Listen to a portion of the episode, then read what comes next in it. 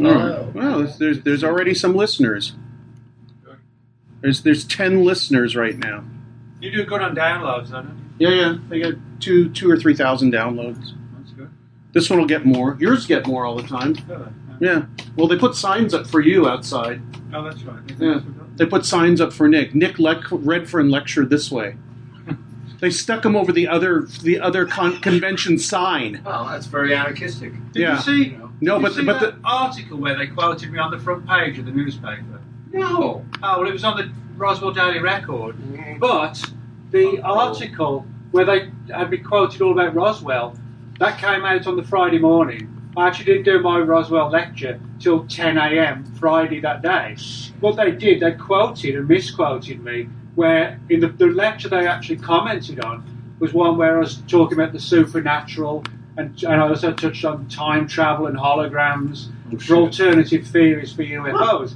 But they applied all that to to Roswell. It was like, Probably nobody noticed it. well, I did. well, you know. It was just bizarre. hey, No, the, the whole extraterrestrial thing is not. I'm uh, playing the intro on my phone. viable solution to this. we, we need Oh, to go through a turning point in the study of, of this whole domain. then I'll move the computer over here in the middle of us. I'm not here to prove that we're being visited by you know, aliens from this planet or that star.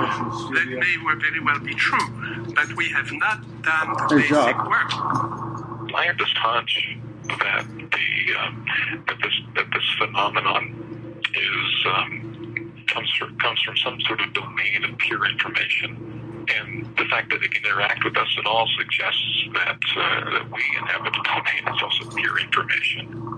Are we, uh, go conditioned here? Yes.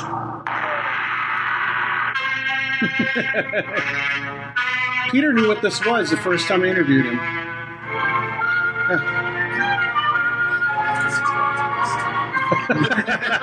it's in bad taste to be more retuning. I can't run um, iTunes and the microphone at the same time, so I'm playing it this way. We are all interested in the future, for that is where you and I are going to spend the rest of our lives. And remember, my friend, future events such as these will affect you in the future. You are interested in the unknown, the The mysterious, the unexplainable, that is why you are here. And now, my for the first time, I we are bringing to you the full story of what happened on that fateful day. We are giving you all the evidence based only on the secret testimony of the miserable souls Friend who survived confirmed. this terrifying ordeal. Ah. The incidents, Well the places. My friend, we cannot keep this a secret any longer. Let us punish the guilty. Let us reward the innocent. Oh. My friend. Yes. Can your heart stand the about shocking favorites? facts about Radio Mysterioso.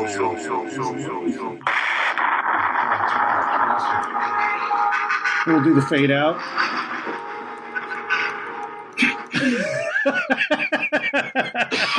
okay, then we'll move. We'll move base of operations over here where it's more centrally Ah. located. To the east wing of the studio. Yeah, yeah, and the microphone there, and the. Um, Peter, you want to move the? Uh, Where the your, little your, green your, room sandwich snacks? oh, they're they're Here coming. Makeup. They're coming eventually. Oh, all right then. Can you move your? Um, I guess. I'll move it. Oh, that. That's what I. No, not move your ass. Move your. Move your No, I, I you know, that's what I'm used to. One of my favorite parts from the Ed Wood movie is when uh, it was like Jeffrey Jones. I guess he plays uh, Criswell. And Yeah. Johnny Depp. You know, as Ed Wood. I made it him- up. He says. He says. Uh, he, he says, well, "Where did you? Uh, how did you know we're going to be living on Mars in, in a few in, in in the year 2000?" He says, "I made it up. It's bullshit." Uh, there is a there is a song that Mae West sung called Criswell Predicts. No way. Yes, there is. I've known that. I don't know how I found out, but yeah, I guess Criswell and Mae West were friends. Oh, how perfect. Yeah, Yeah. and when she was old and living in that in that uh, big penthouse by herself in the middle of L.A.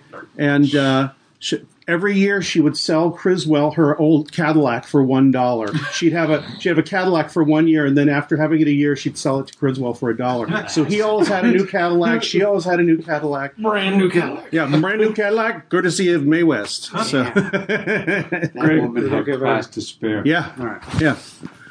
Um, we're at the Roswell Shindig, Wingding, whatever the hell it's called, 2017, 70th anniversary. Hanging Um, at the Baymont Inn. huh? Hanging at the Baymont Yeah, the Inn. Bay Baymont is that? I can never remember the name of this place. Bayonne, Bay, ba, Back Bay, Bay. Yeah, Bay at the Moon Inn, um, right on Main Street. Uh, uh, let's see, one, two, three, four of the speakers are here today, and um, uh, actually, you know what? Introduce yourselves. I, I won't do it. Uh, maybe we can start with uh, Adam, host of Conspiranormal. That's right, Adam Sayne it's paranormal here in Roswell last night. To uh, got to meet these guys, Greg, Nick, finally, Yeah, and of course uh, Jack, and everybody. Everybody in here is on the show except for Smiles, but like I said, that will be rectified. Yeah, I'm trying to see if uh, I can, if somebody can do me a favor here that's listening. One of the listeners, give me a sound check. Make sure that we're actually being heard. I don't know. Oh, we got. Look at the listeners. That is more listeners than I've had since the Roswell Slides show. Wow. Roswell Oh. Slides, I had 32. How many you got? 27. Oh, okay. Yeah. Must be just coming through because they're still listening. Uh, clockwise, Miles. Uh, Smiles Lewis, and we're transmitting Radio Mysterioso live through an on the radio as usual. And um, glad to uh, meet the folks I hadn't met. The fir- person to my left, take it away. Hi, listeners. Jack Brewer here. And And uh, Author of The I'm Grays Have Been for the Framed. Lamb seance. all right. oh yeah, yeah, we're yeah, doing he said that we later. should. Yeah, we should Uh, call up Lam. Uh, Uh, Peter Robbins, investigative writer, airdropped in from Central New York State. And Nick, Hang you, Nick, see, on. hang on. We'll wait. We'll wait. That's fine. You, you, you, you, We'll wait for no. Just yeah, we'll Oh. wait for you. he's got he's got a suite. Okay, hold Nick it. Redfern. Sorry, I'm eating a sweet right now. Um, What's yeah, a, what's a sweet? candy? candy I know, I hard um, I was speaking about Roswell from alternative angles that weren't extraterrestrial. Yeah. well, the That's uh, about it. And, and, and, telling Nazis to f off. Yeah, yeah. I Oh, told a few na- a Nazi to fuck off. yeah, it was a, a guy came up to the table. What happened, Nick? Please tell us that before we go into any of this, because this was the highlight of the conference, at least down at the Roswell The uh, ultimate Mall. iconoclast. Yeah. Well, basically, what happened was that um, a guy came up to me to debate the subject of um, Roswell and UFOs and said, you know, do you buy into all this crap or whatever he said? I said, well, yeah, actually, I do. And blah, blah, blah, blah, blah. And then he got more and more progressively confrontational.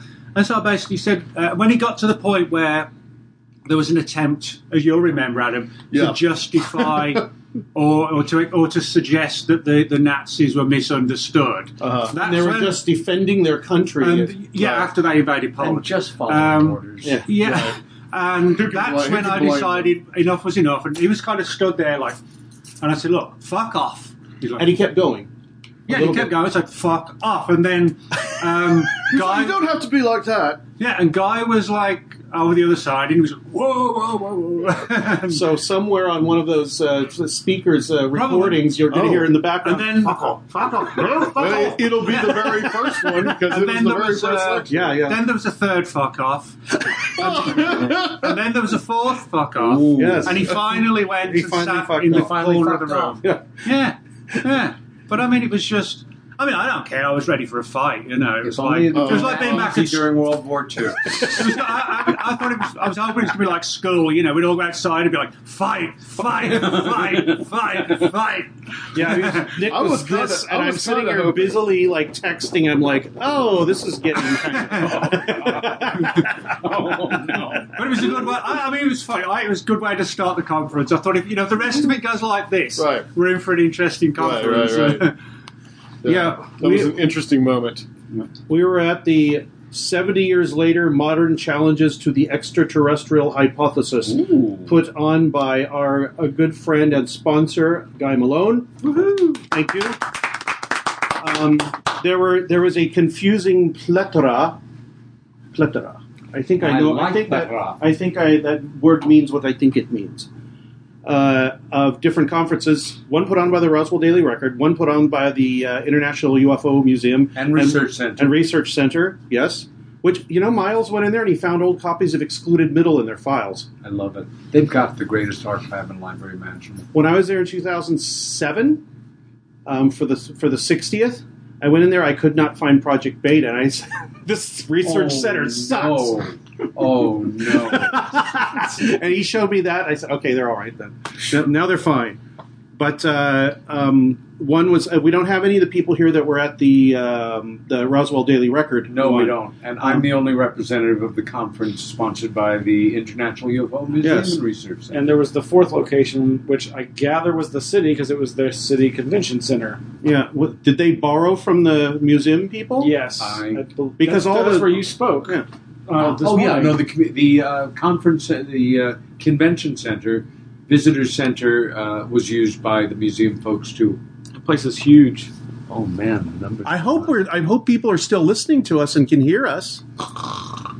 Yeah, Well, is there any word on when the town organizers will change all the logos to reflect the Japanese Progeria instead of the No, no.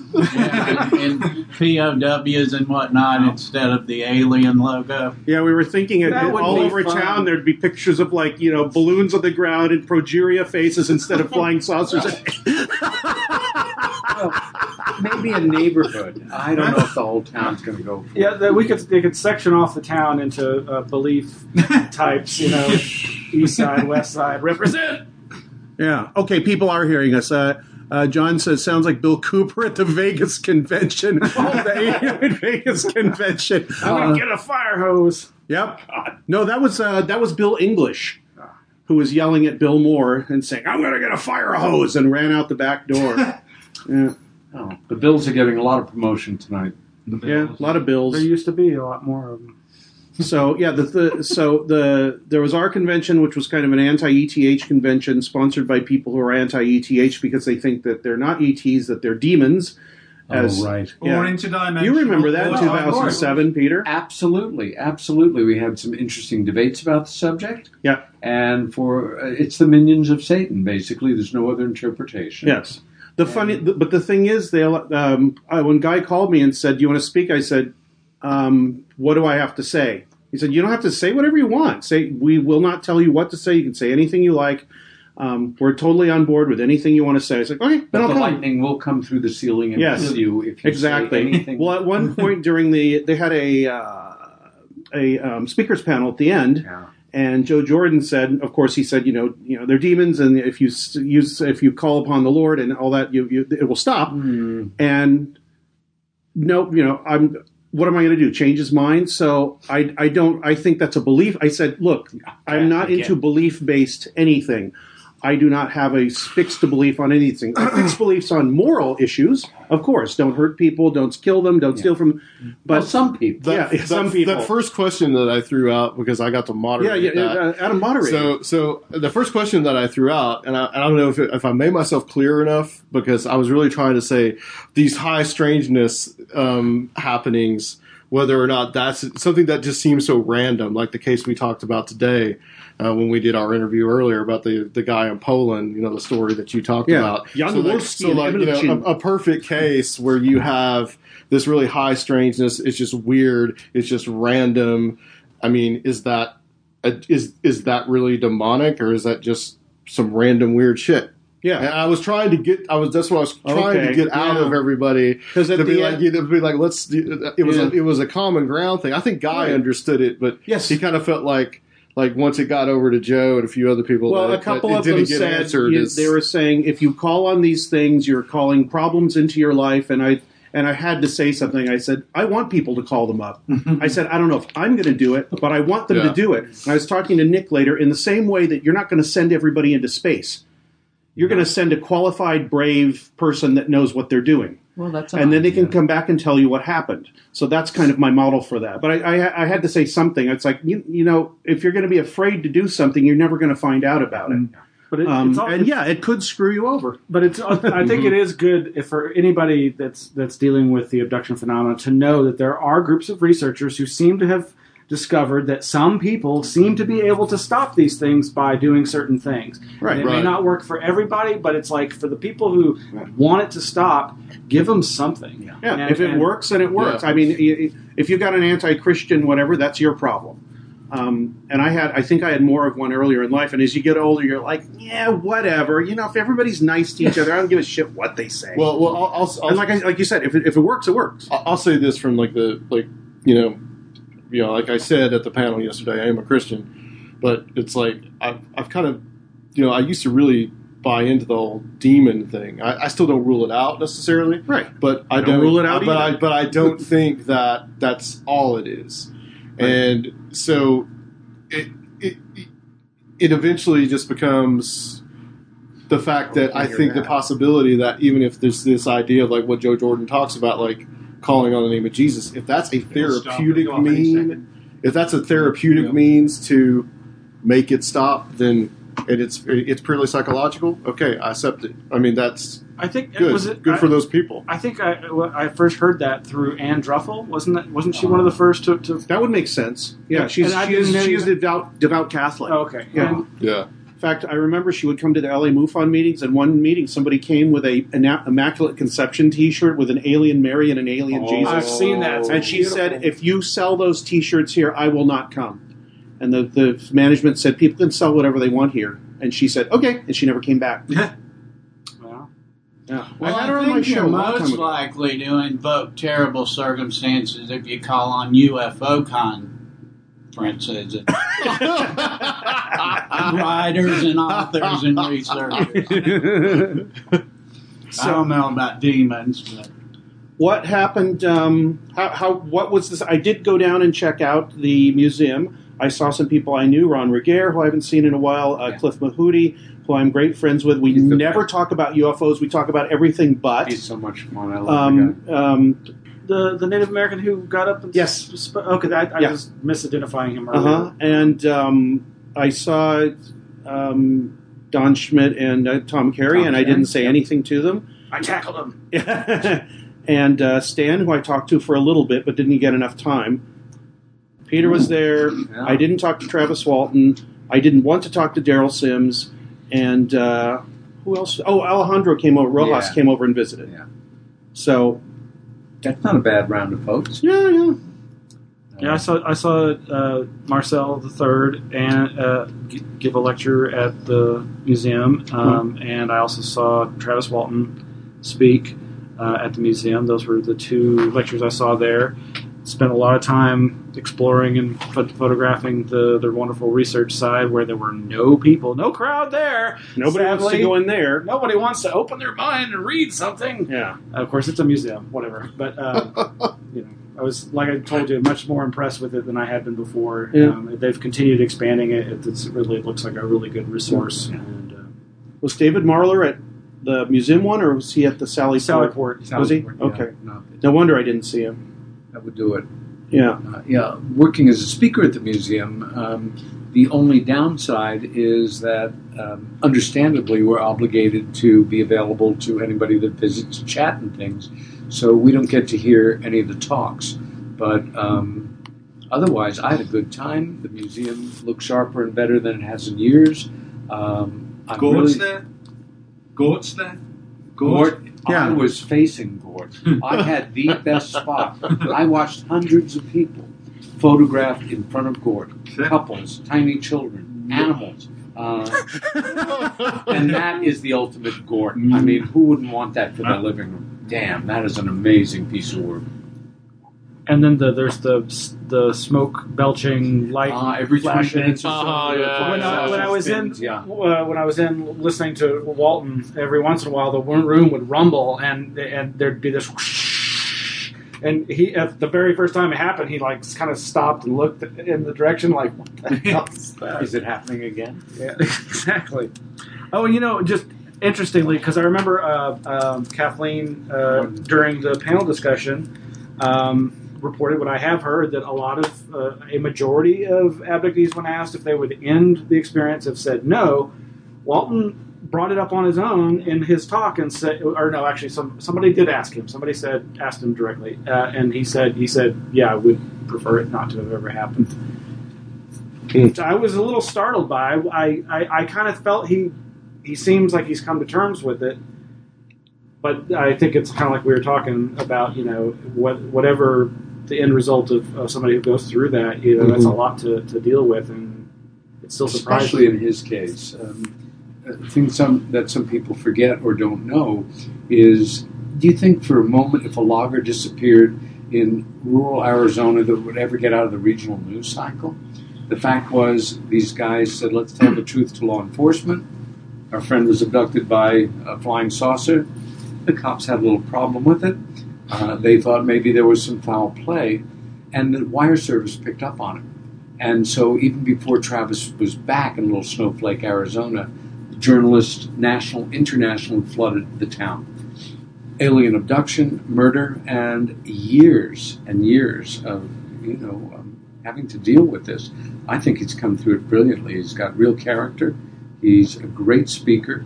I've heard him begin talks like, "If it was you up here, telling me that this happened to you, I'd think you were crazy or a liar too." That Mhm. understood. Yeah.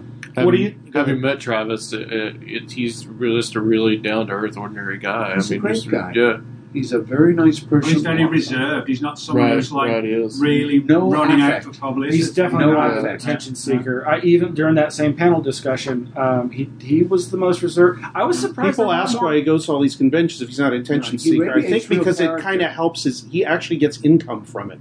I talked to him and a, a girlfriend once. It's like, well, it actually helps his income. Strangely enough, you know, not a lot, but it's a little bit Well, more I mean, money he coming speaks in. more regularly than yeah, a yeah, of us. and everybody wants to see him come speak. I'm sorry, Miles, I interrupted. I you. just, I just, I was surprised that there weren't more questions directed at him, Hmm. and just watching his demeanor, he he just seems very withdrawn. He's comfortable in his own skin, but he is kind of shy in a way. He is. Uh, but I um, know. But when he smiles, he's, it's, it's really he's a really up. nice person, and uh, what you see is what you get with him. Really? What do you think happened to him? I think what happened to him was what he said happened to him that he was taken, that he was in the wrong place at the wrong time. For years, a lot of us visualized, you know, two aliens at a control panel, him jumping up, they push a button, bang, boom, and that's it. What a lot of us have kind of evolved to think over the years, rather independently, and he too, is these machines, which we feel this was, are so advanced that they have their own android qualities, their own reactive things, that he moved, it shot out a bolt. He flew, by the accounts that I've had meeting with the guys that are left alive in the crew, between 12 and 15 feet, landed on his back, steam coming off him, not moving a muscle. Mike Rogers, dear friend, crew chief behind the wheel, reflexively gunned the engine, stopped a couple hundred yards down the road. The guys screaming at each other, talking, crying. They go back. He's gone. It's gone. The weather in uh, the Sitgreaves National Forest at that time in November, he would have died of exposure at night. Phil Klass, he was in a cabin somewhere. They did it for publicity. I visited that spot. The Sitgreaves National Forest is over half a million acres. It spans three states. You are out there in the middle of fuck all nowhere. And in the documentary that Jennifer Stein made, which I think is a really fine documentary that I'm proud to have been an associate producer on, at one point, I come on as a talking head, and uh, Klass has said the reason that they made up the story was they had a logging contract and they weren't going to fulfill it, so they needed a story to cover Yeah, it I remember that one. And I come on and say, in the funniest moment of the documentary, I thought, uh, a friend of mine suggested that if they wanted a cover story, they could have said somebody's grandfather died. Not You know- create a bizarre Yeah. UFO story. You know, so he the something I, I hadn't realized. He, he now believes that that he he, he he's heavily intimating, hinting that that he believes he was killed and that they Well, that revived his him. heart may have stopped, Yeah. and that the responsible intelligence on board took him on board, restored him, and you know, like a tagged animal or somebody that has been let him go, and that was that. I also really appreciated his insights into, um, you know, I, I've I remember when Tracy Torme wrote the letter to the UFO community apologizing, published in the MUFON Yeah. Journal, and I that was like that. I had been so angry at that production, and and I could only imagine how he felt about it. And Yeah. somebody asked him, and he's like, "Well, you know, he's It's very the fire in the sky. yeah, the fire in the sky." He's and he said he's he, he didn't say he's forgiving, but that's clearly he's he's. He, he, he's, he's quicker to point out its positive aspects than its negative, which also I think is a good uh, uh, indicator of his character. But um, though I'm probably the opposite. Uh, but uh, uh, I just all he also gave some really ins- good, interesting insights from me from my perspective of like. You know, here's an example of uh, media attention by such like like he compared his experience with National Geographic to uh, Sci-Fi Channel and and the difference in the approach, and not just like oh I think they did a better job than this one, but like going so far as to describe um, how the Sci-Fi Channel interviewer. Well, first of all, the whole production was even better and more accurate than the movie, as far as like down to details of the uh, uh, the truck type. Talking about the paranormal witness. Yes, Yeah. which I haven't actually seen, but he says it's online. I'm gonna go watch it. Yeah, it, it's it's yeah, it, it is the story. It is the story as he tells it. and he goes into detail about Right. the, the, the interrogation style of the interviewer and how angry it made him and all the other witnesses and Yeah. just and but ultimately he says he felt it was actually uh, very productive and made a it, it was a much better product at the end and better storytelling Well, the way I understood it from Tracy and from Travis was Tracy working very closely with Travis tried to write the onboard sequence as accurately as possible. At the time, whoever the whatever studio it was, the head of the studio was a guy named Brandon Tartikoff.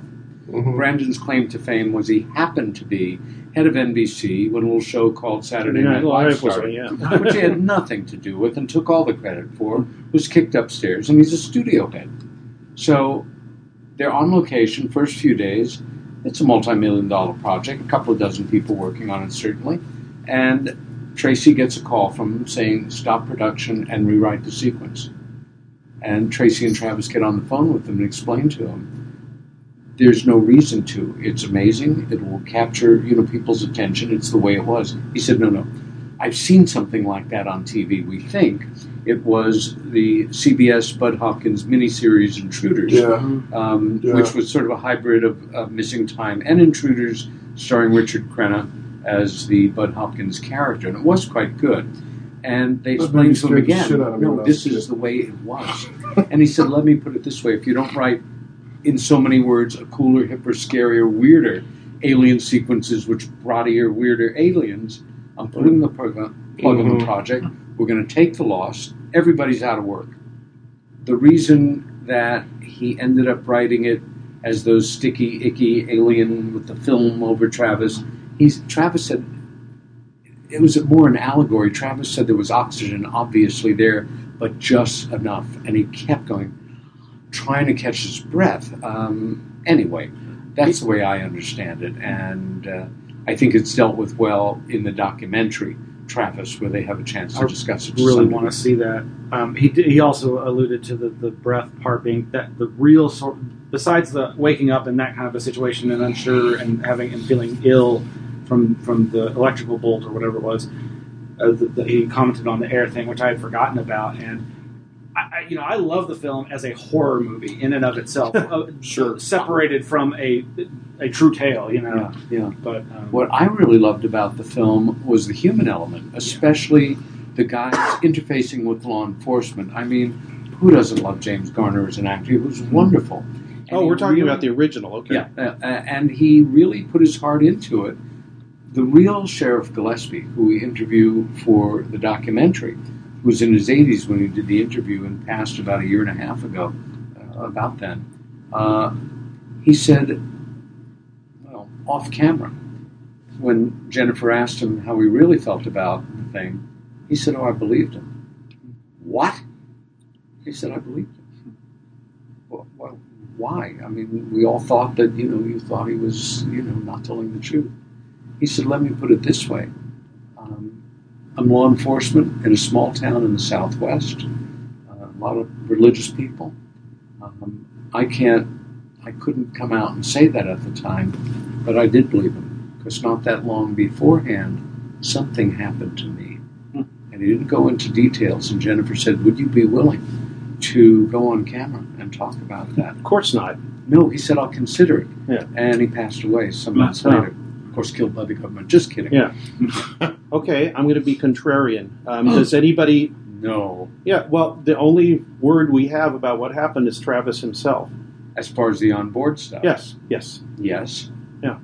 So I we don't know what Well, happened we have then. six guys saying we saw a large hovering dish. Exactly, that's fine. I, be, I I believe them. Okay, Yes. okay. I don't I don't think they were trying to perpetrate a hoax, but I don't know what happened to Travis. Yeah. And just and people have survived. Ex, ex, remember that guy that was in uh, Maine that survived those cold winters just by moving around? No. Oh, he was hiding in. Ma- He walked away from his job, went went and hid at a place in Maine. This is a story. Maybe I maybe I know because Knapp had the guy on uh, the, the journalist on. Um, he hid out in a in this little place in Maine. Hid out from everybody from about thirty years. No electricity, no gas, no heat. Was and they asked him, building? Was he in a little house or something? Nope. Just hidden in the woods. Yes, he had he had like you know lean-tos and things. I know the story. Yeah, yeah. And he, uh, they said, "How would you survive the winter?" And he said, "I would stay up till." I'm not saying this is what Travis. I know. but he would s- not. But it's not. I'm saying it's survivable. He said he would get up in the night about two o'clock when it was cold as possible and just start walking until it was warm enough that he could lie down and go to sleep again. He would just keep his his metabolism going. So I don't know what happened to Travis. I believe that he believes. However, I don't know exactly what happened to him. I'm not willing to accept that what he says happened to him. If I was standing in front of him and somebody I was taken with him, would I have seen the same thing? I don't know. And also, he was found. I'm just being contrarian here. I, oh, I know, I know. He was found, and I actually looked at a map between where he was where he was zapped and Snowflake, or wherever the, the, the phone booth was. um, just about a mile up the road. Yeah. Yeah. So, and it was something something in the order of about 20 miles, 25. I think about that. Yeah. Yeah. So that's it's not inconceivable he could have walked that distance. I don't know how. I guess. Yeah, zapped Well- and in a daze. No idea. But the thing is, I there's there's you know the, the hole in this that everybody that somebody that isn't in the UFO community says is whose word do we have besides poor Well, Travis's by word? that token, there's a hole in every story that happens to us every day that somebody else doesn't see or experience. Um, Yes, exactly. But if you say I went to the store and somebody says no, you didn't go to the store, you were Right. lying on the couch. It's like, well, there is a store. I've been to it. but you didn't necessarily go there. Um, oh, I see what you're saying. Of course. Yeah, like Well- like uh, I think I remember Butter. Somebody used to say any all this information, all this evidence would hold up in a court of law, and I used to say no, it wouldn't, because not everybody has had an abduction. So you'd have to have you'd have to have twelve abductees on the jury. I, I think it's significant that I think it's This- significant this- the way the it's- it's a story hurdle, you see. I know this is part of your thing, your stick. yeah, Well, I, I think it's significant the way the story goes because, like, so when he first wakes up in this craft, he sees the two, I guess not necessarily grays, but the two little short aliens, and Mhm. then um, after that, and the paranormal witness does a good I'm job. remembering with it, this. they were just like normal looking yeah. people. After that, they were after that they were normal looking Well, people yeah, in the in two suits. the uh, other room. Okay, okay. Well, they were Yeah. very normal. Well, what's unique Right. about Travis's story that's different from a lot of um, estimates of maybe 20 years ago something happened, I don't know the exact date, those kind of stories, is that we had a specific date and an absence of the person. So something took place. and six people who saw him disappear. Well, so to say. Yeah. Something took place, so there was some type of incident on a specific date, and that makes it a relatively unique case. and that's the only one we have that's like that. And the only other thing I wanted to comment about, uh, I was really impressed was Oh, he Travis says doesn't hate me. he's he, I, the fact that he said he is not he is not pursued and has no intention to pursue hypnosis. One thing I just You know what? Kudos to him for that. Well, he did hypnosis early on with Leo Sprinkle. And Was it Harder or Sprinkle? I, well, Harder, and I think then Sprinkle. Yeah, I think yeah, 'cause Harder- I think Harder Oh, came yeah, well, first. Harder okay, yeah, certainly 'cause was the first. He said he did say that he he, he did say that uh, one of the hypnotherapists had told him that, that they felt that if he pushed, it could be harmful, and he gave actually a very elaborate explanation about the whole heart attack from the uh, the, the zap, and Yeah. reliving that could put him close to that, which I've heard very. Well, comments one, about. one thing um, that impressed me, um, our friend Ben Hansen, who's done some television work, Mm-hmm. uh, retired early as a FBI profiler. In truth, he ran the statistics on the polygraph. Yeah. It's one thing for somebody who is being charged with a criminal offense to do a polygraph, and come through it. You can, I was not suggesting Travis was lying. no, no, at no. all. I know what I'm saying um, is that The what others he points out as uh, Right. somebody who has worked with the FBI and been in the FBI is that by FBI standards, for six criminals to so well coordinate their stories um, and take multiple polygraph tests where n- there's no failing on the part of anybody.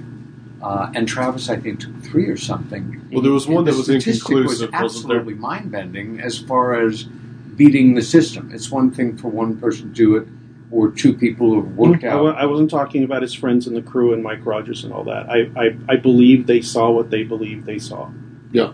And if I was sitting there with him, I'm pretty You sure I would've would have believed seen the same damn thing saw. too. No, I would have seen the same thing. You would have. What, Yeah. what is the name of the documentary, by the way? Oh, it's called Travis: The True Story of Travis Walton. And I assume it's available through a website. You can order it online. Um, um, Travis sells copies uh, as an associate producer. I sell copies uh, for a couple of bucks above, you know, what I get them for. Um, for me, it's a great documentary for skeptics because, for example, um, the location of the exact spot is semi-protected. The one thing they don't want is for folks going out there and chopping up pieces of trees and collecting Yeah. souvenirs. Yeah. In part because something really extraordinary happened. Uh, And it's a there are national- Several, several tree stumps. Is it a national forest? Just Sitgreaves National Yeah, Forest. right. But to find Apache that Sid spot Crews. within half a million acres, Yeah. you do have to know where you're going, and Yeah. it's quite a walk in from the road. Uh-huh. There are several tree trunks right there within a 50 or 60 foot proximity of where it happened. And something happened starting the next year. Up until then, the tree rings are bing, bing, bing, bing, bing, bing, bing. Yeah. And the next year, bong, bong, bong. Bigger. Much bigger. And in two cases, it literally pseudopods out in the direction of where it happened. Uh-huh. And it's extraordinary. Plus, the forest growth in that area, it experienced a bell curve. Most of us think if organic material is blasted with radiation, it's going to die. One of the surprises of Chernobyl was tree growth went wild Yeah. within the area. Yeah. Yeah. Again, the enlarged tree rings and much higher forest canopy. So it's just, again, one piece of triangulation of physical mm. evidence, but a good one. Mm. Yeah. One thing I'd add to all that is that you know a lot of classic cases with classic people involved. A lot of us, even in ufology, don't often get to meet face to face and hang out with some of the people who've had these classic experiences. But over about the last two and a half years, just purely down to coincidence, I've done a lot of conferences with Travis, and last year alone, I think we did five together. One of them in England um, at Holmfirth, Yeah. um, and getting to sort of just have sit opposite Travis and listen to him just talk about just general stuff, playing guitar and things like that, and hanging out with the guy when we were jamming the guitar and just just you know just having a good time It's very earth. when when you speak to somebody, not necessarily just about the experience, but that's part of it. But it's done in a totally social fashion, not lecturing on stage. Exactly. Then you really do get to the core of like a person's character, and I think, ironically, you can learn more from the person whether they're being truthful or not I agree. by those little kind of one-to-one situations than you can actually listen into lecture on stage. And so Yeah. for me, it's not so much just the experience that Travis had that makes me think he's legitimate and real. It's just the way he tells the story Yeah. and how he comes across on a mm-hmm. one-to-one when he's telling it. Just a normal guy relating something Yeah. abnormal. Now I feel like somebody's thinking that I said that Travis di- is lying or doesn't believe nothing. of the Craig, kind. never. if they listen to your show, they Do you know, know that uh, during the partial or the annular eclipse in Albuquerque a few years ago, Travis, Jillian at the time, his girlfriend, I, and, and um, um, uh, uh, Leslie Gunter. We all got in a jeep and we drove out to the site. Awesome. And I hung out with him for an entire day. I found out we liked the same weird ass 1970s country music. He said, "Oh, you like so and so?" I was like, "Yeah, I do." And I played more music for him. And then we went back to Albuquerque and we ate at the Frontier Cafe because it was the only place that was open. And I asked him and I talked to him about it. And I, you know, and I feel the same way Nick does. But I, I was pointing out the problem is, you know, in, I as in a lot of these get it. things, he was the only one there when all the when all the the, the core As shit is was so going on. often the case Yeah. with people the who nature have of the extraordinary experiences. Yeah. I- I'll say this about it is that I believe the guys on the crew. I believe Travis. What he's saying happened, Yeah. and right there is where I stop because I don't make any conclusions about what it could be. I just do find it significant that most of his encounters on that ship were humans. I find that interesting. And that was what I really loathed about the the, the, the biggest first change, one? besides just making it into a horror movie, was that Oh, yeah. they totally excised that aspect because that's. I wrote a me- nasty review of it in Excluded Middle when it came out. That to me, that, the- the- the- some of the most important aspects of the abduction phenomena are all the the, the high strangeness Yeah. aspects, like you know, both both Strieber and Carla Turner and all these other uh, Right. abduction researchers have pointed out the the, more, the less mainstream. I mean, I know people think of Strieber as mainstream, but the, but um, like the, He's the, the, the inclusion of, of, of reports of the dead that is Yeah. so Mhm. significant Yeah. and and um, or or people who are living but who you know can't be there presidents you know I mean and it, that uh, there again is where I a lot of I pointed out in my talk that a lot of these things don't sound. They make they don't make logical sense, but you you know what kind of sense they do make is in a dream logic sense because the brain understands dream logic. You know, it's not going to understand something that makes no sense even to the human mind. So the human mind's like, okay, this is what makes sense. It's Yeah. crazy, but it makes sense. I think it was Yvonne at, at, the, at the panel when somebody asked about MILABs military abduction aspect, um, which is where I was going with this. Is you know, uh, you know, she made the, point that a lot of times you got to be careful because if somebody might initially report, oh, there was this guy in a military uniform, and then the next moment he was something else. And Yeah. that's that. Oh, But yeah. that again, this gets to the, the fluidity and the variability of the reports of the entity types, whether it's in classic CE3 cases where it's outside the craft, or whether it's abduction cases that, that or bedroom visitation uh, experiences. That variability is right there. Is what makes me go not extraterrestrial. It's more what the fuck. It, Yeah, and It, it what's it and and and could be extraterrestrial because if and I. I tend to think, you know, and, and this Could goes be again, go, you know, go, well, but goes also to what Carla Turner used to say about her when she sat down and tried to come up with what throw everything out and think about it again, and the idea of what is there something that's been here all along that uh, evolved to the point of non corporeality, but still requires some kind of interaction with us, whether it's the energy or Yeah, or, or yeah. worse.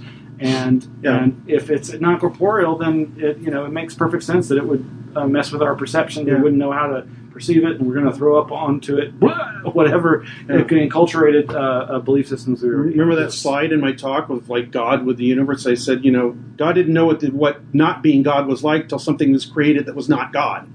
So that that dichotomy is what creates the identity of both sides of the, of the equation. I thought that was an interesting part of your presentation, given the overarching theme of the rest of the conference. Yeah. I like the animated DMT gif. Yeah, yeah. I found out I could I, I could run animated gifs on on uh, PowerPoint. So I, I was talking about the, the, those uh, self transforming machine elf things from um, Rick Strauss. I mean, I'm sorry, from uh, Terence McKenna. When I found a, a gif of like this elf thing, kind of doing like this 3D thing. I started getting hypnotized after a while. I know. I've, I've realized that I had a long piece in there during that, so everybody would be going. you were exercising mind control. Yes, exactly. One of those flashy things like Will Smith calls them. Yeah. I thought it was interesting that the Roswell Daily Record. It, were you the one who was saying there was probably a marketing thing, or was that somebody else? The Roswell Daily Record. No, Guy did. He told me this. The first headline on Friday morning, uh, after the first, well, actually, the only thing that was going on Thursday was the one we were at. The first headline was actually, I have it here somewhere. Here it is. The first headline on the Roswell Daily Record on um, on June 30th, Friday. above the fold, right underneath, separating the extra from the terrestrial. Presentations by alien skeptics help open 2017 UFO festival. I didn't know you were an alien skeptic. I don't. e- I didn't know I was either. But anyway, well, language is so funny. I guess I am. Anyway, but I thought this was interesting that this was the headline. Good for them. In the Roswell Daily And Record, look at and that of course, great picture of Nick. yeah, Nick made the front cover With Front- the front wrong page. information. Yeah, yeah. Is it? Did they say it was the it was um, mobile balloons? Mobile instead of mogul balloon.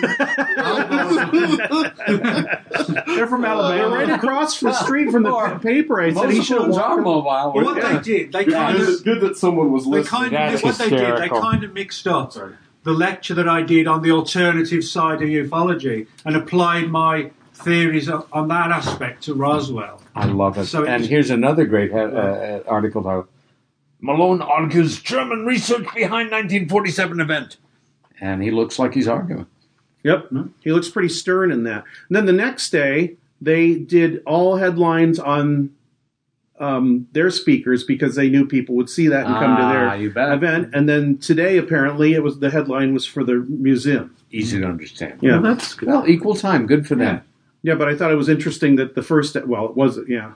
The, interesting, the first out of the gate was the skeptical. But the thing is, that was the only thing they had to latch Well, on to that day. good for them. But I thought it was interesting that they put that on the front of the Roswell Daily Record. I Isn't it their they bread credited That's suitable for Redfern with framing. saying the Roswell crash was a hologram. Yeah, Yeah. they, said, they quoted me. So, what I talked about I- during the what I did on my lecture on the Wednesday, I talked about different theories for UFOs, Sure. like time travel. I talked about the demonic thing, and talked about the idea of could some UFO be, events be like holograms? But what they did was to apply those theories to Roswell. When I was talking in general about Yeah. the, Yeah, the nature of the. UFO Well, phenomenon, And So- well, so many lay people uh, conflate Roswell with Well, the UFO phenomenon. And, I, and I've always maintained that, honestly, I've never thought that Roswell had anything to do with the true UFO phenomenon because it's unlike any other aspect of the phenomenon. It doesn't leave Yeah. That kind of debris behind. I mean, I know that there's the whole crash retrieval, uh, you know, milieu, but I mean, to me, like again, that what the, what what I think of when I think of the true UFO phenomena and and close encounters is just like not doesn't include that. But that's Even given the other things that took place that summer, had the 509th not selected the term flying disc, I'm not sure it would have ever been involved in the discussion. I forget was it some somebody one of the speakers reminded me that and I correct me if this is incorrect that but that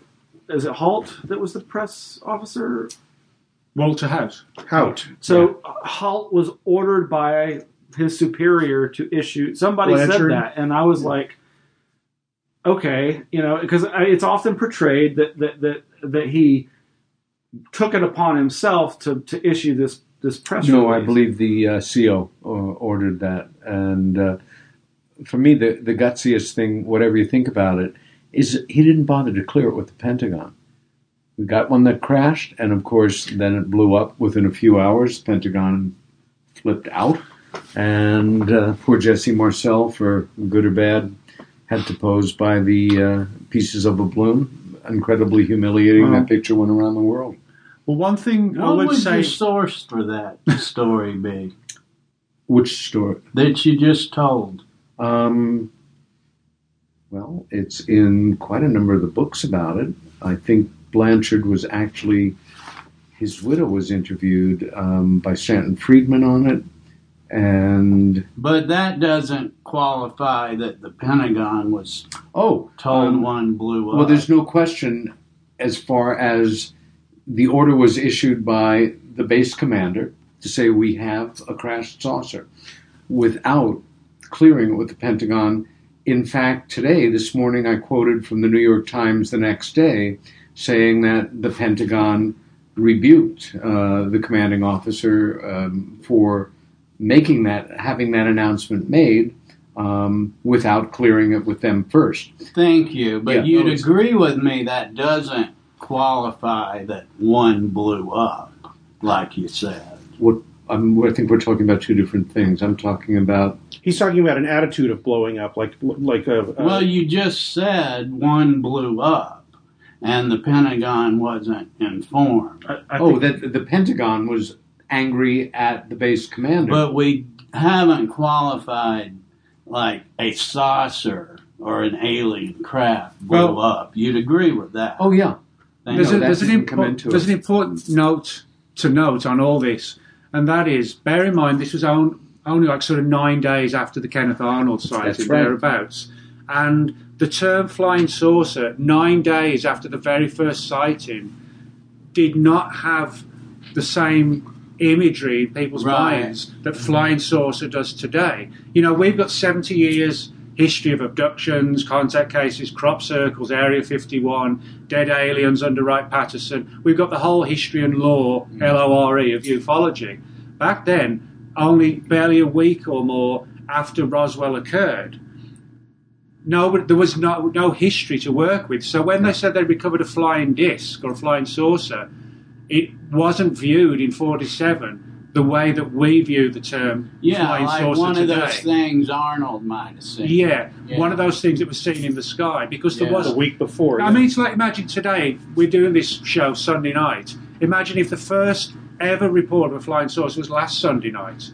That's how it was. There was there was no was. history or anything. a widespread report anyway. Just a, a But I phenomenon. agree you know. with Miles and Yeah. Peter's line of thinking Yeah. that the um, the the how it got reported Mm-hmm. and and exactly what took place in that chain of events is indeed interesting and worthy of a great deal of research. Here's something fascinating. Uh, yeah, he, uh, uh, Adam found this in the museum Yeah, yesterday. uh, today, actually.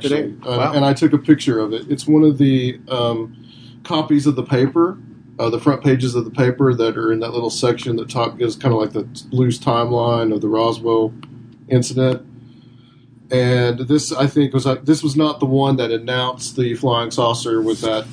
With uh, was it you know not Blanchard but Haut? I guess his um, the flying disc. This was the I guess I think this is the one where Ramey said it was a um, weather balloon. Mogul, yeah. Okay. Um, Mobile.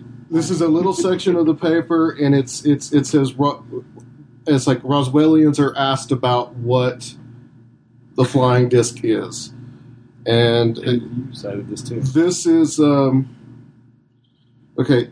HM door, HM down. I have come to the conclusion that there are some discs flying around, and I think it is an experiment of some tactical branch of our armed forces. Rolla Hinkle, I think the United States government is trying out something new. These discs may be radio controlled instruments of some kind. In fact, I would make a guess that it is some military division of the government trying out radio controlled objects flying through the air, possibly at supersonic speeds. Now, now these are people's opinions, obviously. A week later. Yeah, a week- yeah, well, maybe a few days later. A few days actually. later, And, and almost at the edges of their understanding of technology. Yeah, well, that was, that was the yeah, understanding. of Yeah, and, and, and but Radio there may weren't there may be viewing- some inf- informed that they may have been seeing things flying around at that time and thought nothing. At least two people thought, well, maybe that's just our army Yeah, they, they were out just, there testing a something. Just a about- week after Arnold's case, they weren't viewing it a flying saucer, of meaning an alien spaceship. Yeah, They, So were, that's a they were saying it was something strange in the sky. that's a snapshot of it right there. Yeah, I think that's the an important thing to cultural situation at the time. Yeah. Yeah. I'm pretty sure that's one of the things you quoted this morning in your lecture. Can you read that, Peter? It's a nice. It's a nice message to you. So glad that Peter's a guest. He's been around the block, is smart, open-minded, and, and has a good heart. thank you. There you go, Peter. The So- same guy just got mad at me for being a contrarian. He's a fan of the show. It's all right. So there's there's there's so many things. Thank you, John. I, I- you know, I've actually gotten a little more interested in Roswell again because of this weekend, and and the, you know, just very specific things like you know, wait, wait a minute, the guy was ordered to say it was a disc. That seems kind of odd.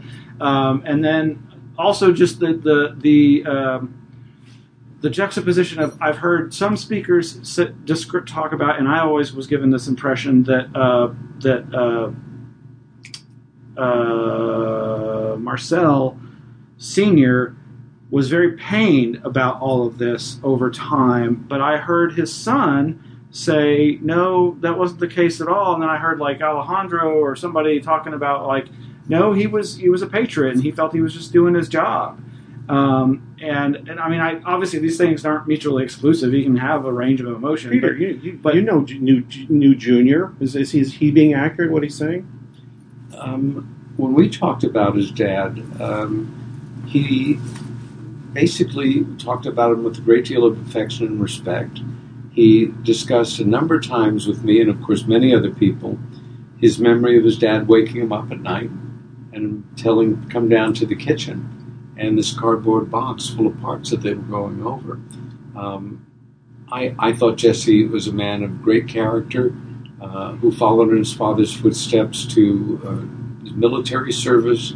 That as a field physician, he finished his um, military service in Iraq on the ground in 2004, combat when he was 70 years old, yeah. plus 70 years old. Um, wow. I never pressed him on his dad's emotional state, but he did allude to the fact that he was very frustrated at times, and rightly so.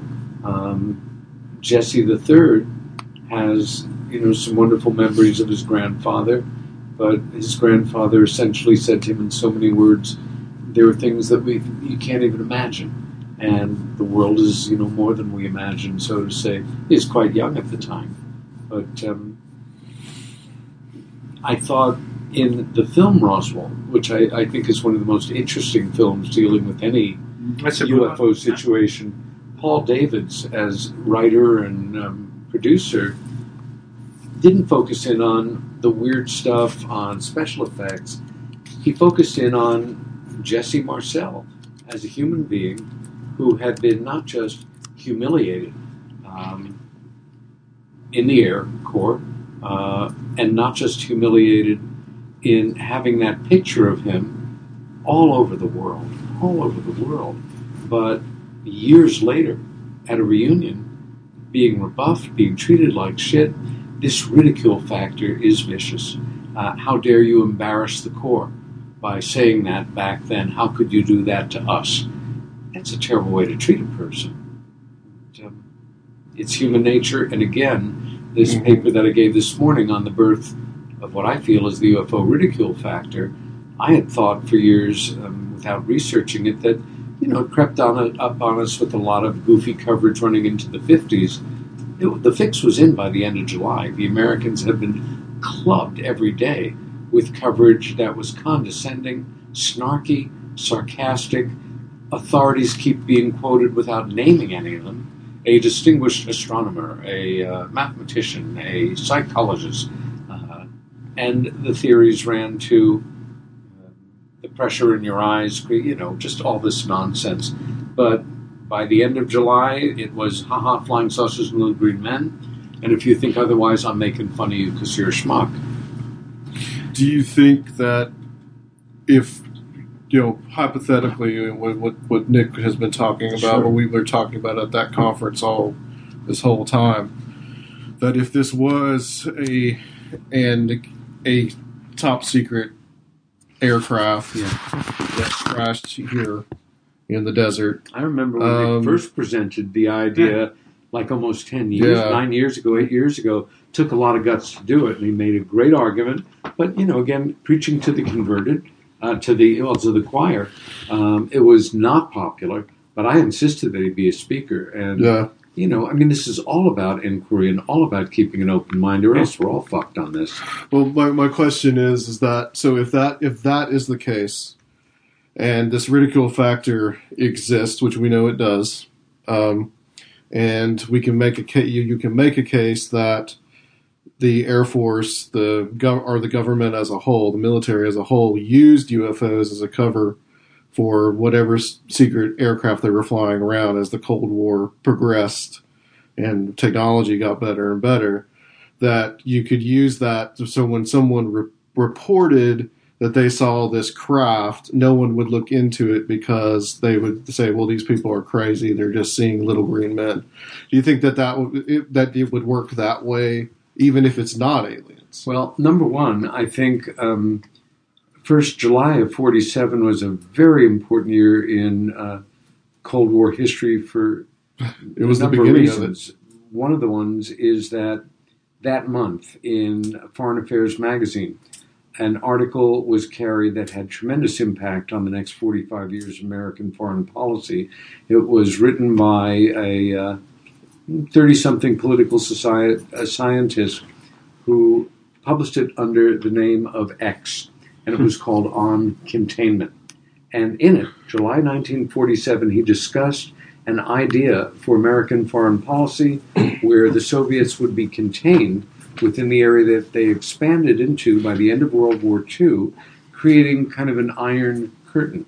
And that if we could hold them there, a war of attrition would not be a hot or shooting war, but would be a stalemate Cold War. Hmm.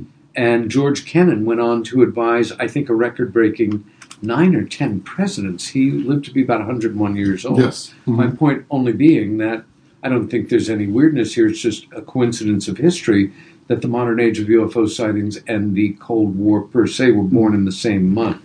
With that understood, I think for decades, the Soviets and the Americans played what I would call a truly legitimate anomalous UFO sighting, um, perhaps interpreting it in public as uh, a potential incursion into their territory by the other party. In fact, um, one of my mentors, uh, uh, a former staff officer, a Hungarian um, Royal Army during the war, who was in his 70s when I knew him and in charge of all photo reconnaissance for the Hungarian army during the war, wrote a paper at the request of uh, then Secretary General Kurt Waldheim before we knew he was uh, in the SS that icky stuff. one of one of those Nazis that But, uh, yeah. was defending their country. a classy a Nazi. But the paper was very interesting, and it postulated that sooner or later, a uh, a genuine UFO incursion into the U.S. or the U, or the Soviet Union at just the wrong time might be perceived as an enemy missile strike, and there might be a launch. I thought it was a brilliant paper, very important, and it still plays uh, right now with things getting a little more touchy between us and the Russians. Who the hell knows?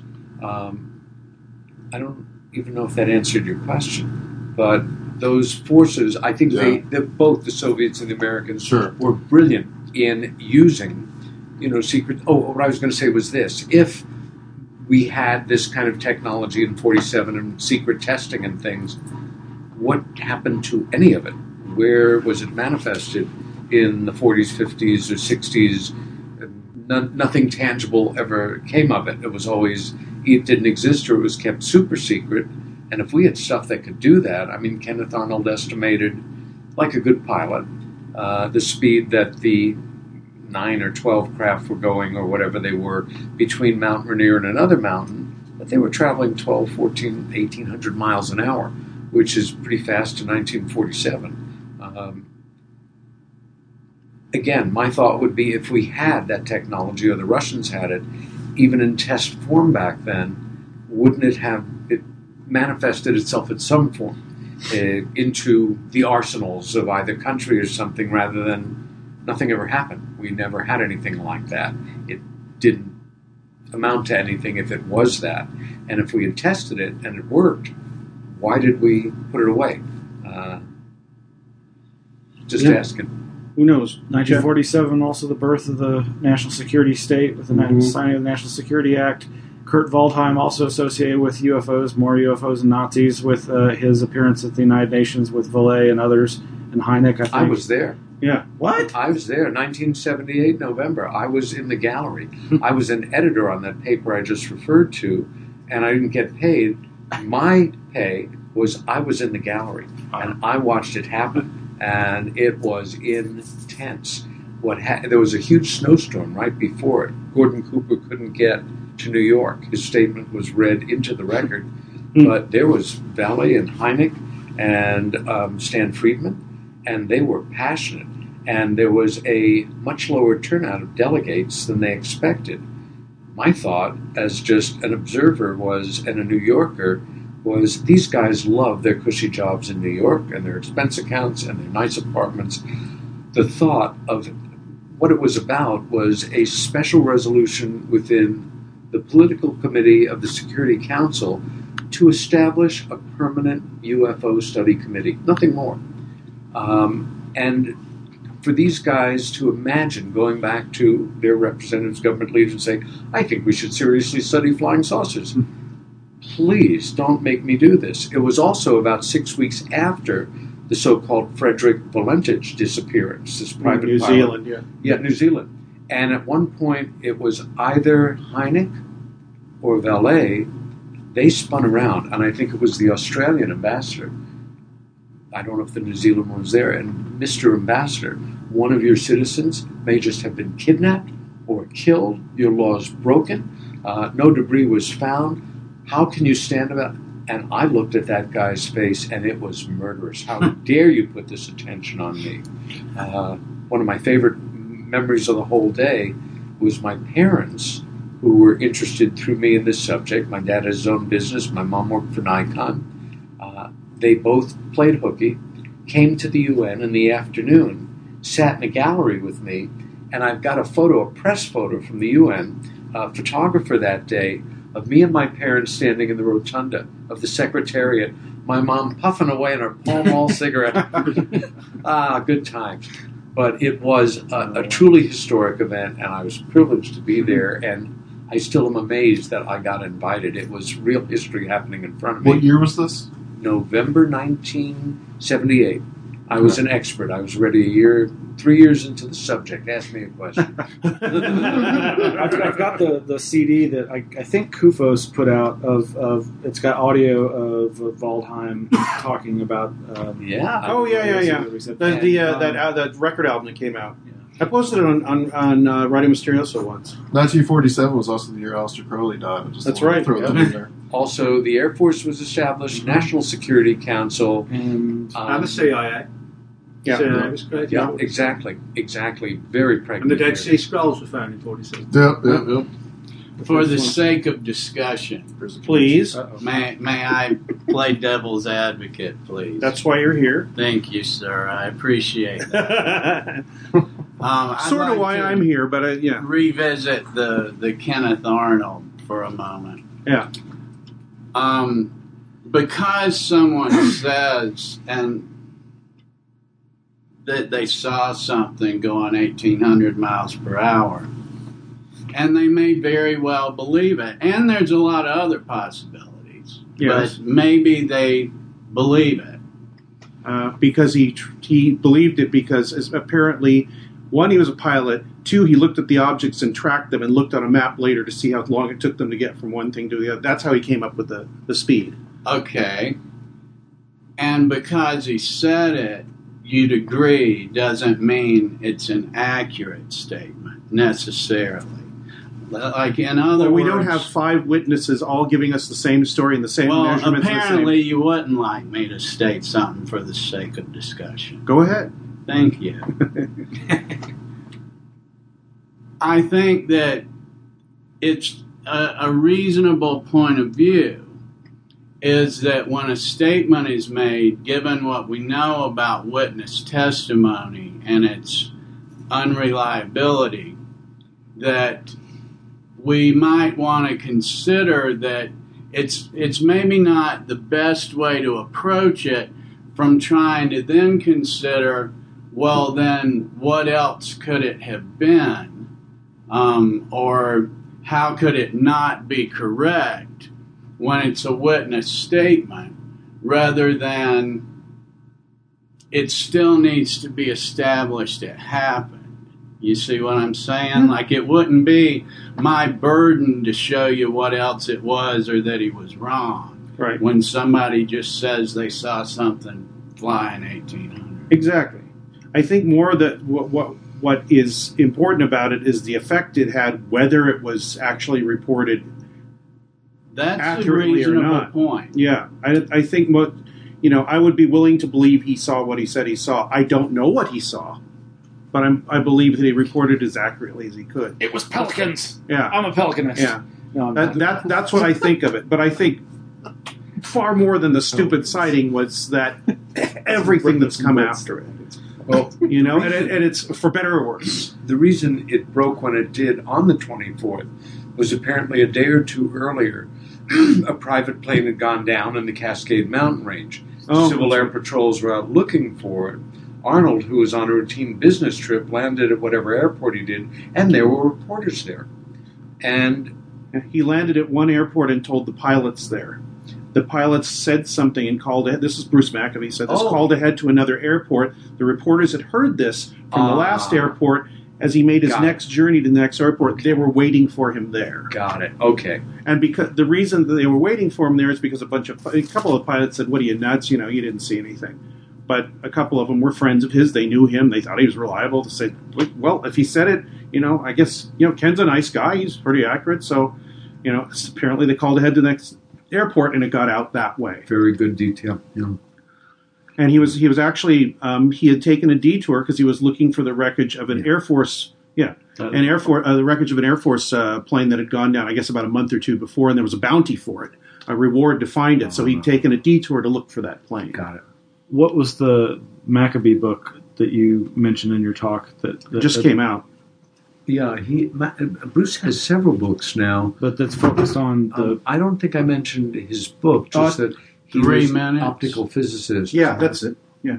That okay, well, may, I may be thinking of another speaker. Yeah, like three minutes that- in July or something. I've studied so many lectures this weekend. I'm going to make a trip It's all, it's all blurring together. Right? That Uh, but understand. apparently, in that, that he he uh, addresses like, That was something like a dozen Greg. different hypotheses Masterful. to explain away, and does his best to knock them all down. Of course, we know he's he's pro you know UFO, but um, um, And he may very well be right. I mean, I completely concede that Greg and Peter, whatever they think about the Kenneth Arnold circumstances, may very well be correct. But we just have a witness testimony. And Correct, sometimes, you know, the best, my, pretty much my default setting is sometimes the best we can do is just suspend judgment. and I think that's a great way to approach everything. I, no matter what I think about Kenneth Arnold, uh, I wasn't there, and that's how much judgment I have to suspend with anything. I was talking to the car with Peter. I said, I suspend judgment on anything. I hope I can suspend judgment if something happens to me and I see something unequivocal. Yeah. You know, do I will I suddenly have a religious conversion and be the kind of person that Now- I, I can't stand? That's like, no, you've got to believe All right, me. now, I almost now, don't want to see that happen. now we're, get, we're getting the good stuff here. As you were saying, but I really don't get. So you said something to the effect of it really doesn't matter what he saw, the effect was, and I agreed with that, something like that. But see, now I could take another dynamic that it goes, and that's that in a way, it doesn't really matter what he saw in the other direction, too. That if we're willing to take a statement about seeing something flying 1800 miles per hour, and then there's a certain group of people that are willing to accept that as good enough that I believe there's an alien presence among Yeah. us. And so that's kind of detrimental or I, I wouldn't encourage that as a rational line. Oh, I don't and think I it's rational understand at that all. wasn't what you're saying. Yeah. You're just like saying, if I understand you right, give the man his due. Right. And and I'm saying that it's also dangerous to like have these false premises of if this then that to where some pilot saw something and then we put that in a body of evidence to make a case that Roswell means something else or No, Phoenix I- Lights do and on I, and on. I, I do not. I, I'm, I'm pretty sure that I try not to do that personally myself. I'd agree with that. Yeah, But I mean, you understand I do understand. it's done. Yeah, you, you, you, yeah, you can't put that back in the box. That's just the way, and people want to believe these things, and there's no way you're going to dissuade them Mm-hmm. about it. Um, you know, the concatenation of all the evidence that I've looked at myself personally uh, convinces me that there's something going on that's not human that communicates with us occasionally. That's my personal opinion. Open to, um, you know, uh, uh, to change or to throw out into the trash if if something else comes along to change that opinion. But that's my present opinion, and that's as loose as I can make it, uh, uh, as specific as I can make it. You know. And I and I really don't. It's not a religious belief or anything like that. It's just kind of like that. That is what I think based on the evidence right now. And also, you know, I've got a little bit of a romantic in me, and I think that it'd be nice if that was gonna that really happened. So I, I'm I'm predisposed a bit to it, but I don't I don't like it that I would believe it totally because I. I hate I hate when people do that because then you can't talk to them anymore and their minds are closed. It's it's uh, uh, functionally identical to It does. Thank you. What are you saying, Peter? Uh, just um, that belief belief driven notion based on your faith that your premise is correct is functionally identical to a religion. Um, I believe UFOs are real, and other people do too, and we share that belief. And there are so many of us that therefore they must be real. Yeah. Um, it's it, we might as well just you know be a Catholic or whatever, and you know go to church and pray about it, or any religion like we were talking about, I've had two sightings of things that were really quite profound. One as a kid, and one in England in February of '88, and they did not behave or appear to be anything I had ever seen aerodynamically in terms of maneuver, shape, color. Yeah. Um, so What people say, "Do you believe in Yeah. UFOs?" Yeah. I say, "Well, belief doesn't really enter into it. I've seen them." No. Um, and they were unidentified Hmm. flying objects. I don't know what they were. Yes. What do you draw any conclusions from your personal sightings of things that are not explainable to you, or prob- probably anybody you've talked to? There's shit going on I don't understand. Pretty much. Um, That's the basic human condition. one, one, one last thing about the Roswell that came up uh, for me this weekend, um, and it's something I had thought about before, but I'd forgotten about for a long time. Alejandro played a clip from an old In Search of episode that was featured uh, interview with um, Marcel, and but this doesn't have to do with any of that. It has to do with re- reports that I know I'd heard about, but I haven't heard about in years of a UFO sighting over Roswell the day before. And they interview somebody who I think's name was Willis or Willoughby. I've used Willis a couple times tonight, so it's probably not that. Um, but it was like somebody. I was on my porch and I, you know, saw a, a light come across and then hover and then zip off. The day before, allegedly, the before uh, There's a, there's a new title: "The Day Before Roswell."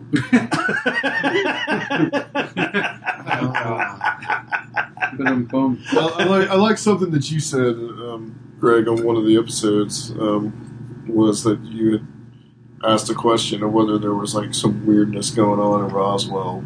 What was going on in Roswell before 1947? Was there anything weird happening? Well, was, was there like a, was, There was there a drunkard that was in jail that night. Was there a, is, was, was there a context to the over Well, to all this? One of the things Yeah, that was a question. I didn't have any answer. Don't forget Robert Goddard, the rocket pioneer, Right. had his Yeah. base of operations in Roswell. we went down and saw the statue the other day. That doesn't necessarily mean anything. And there's also the fact that by Brazel's own admission, two previous military devices had come down on the ranch, both weather devices. I, st- I still think again it's like okay we, we the, the the people who uh, would know what uh, weather balloons look like were the people who said this wasn't a weather balloon, I- including Braze- Brazel. You know, like again he, he had already turned in two others before, and, and this was something different. That those two facts are really to me significant, but. Um, but so I, I was just wondering if there was any other sightings. Uh, Well, the one thing that is interesting, Greg can probably tell the story better than me because I Oh, remember parts of it about Wilhelm Reich and Roswell.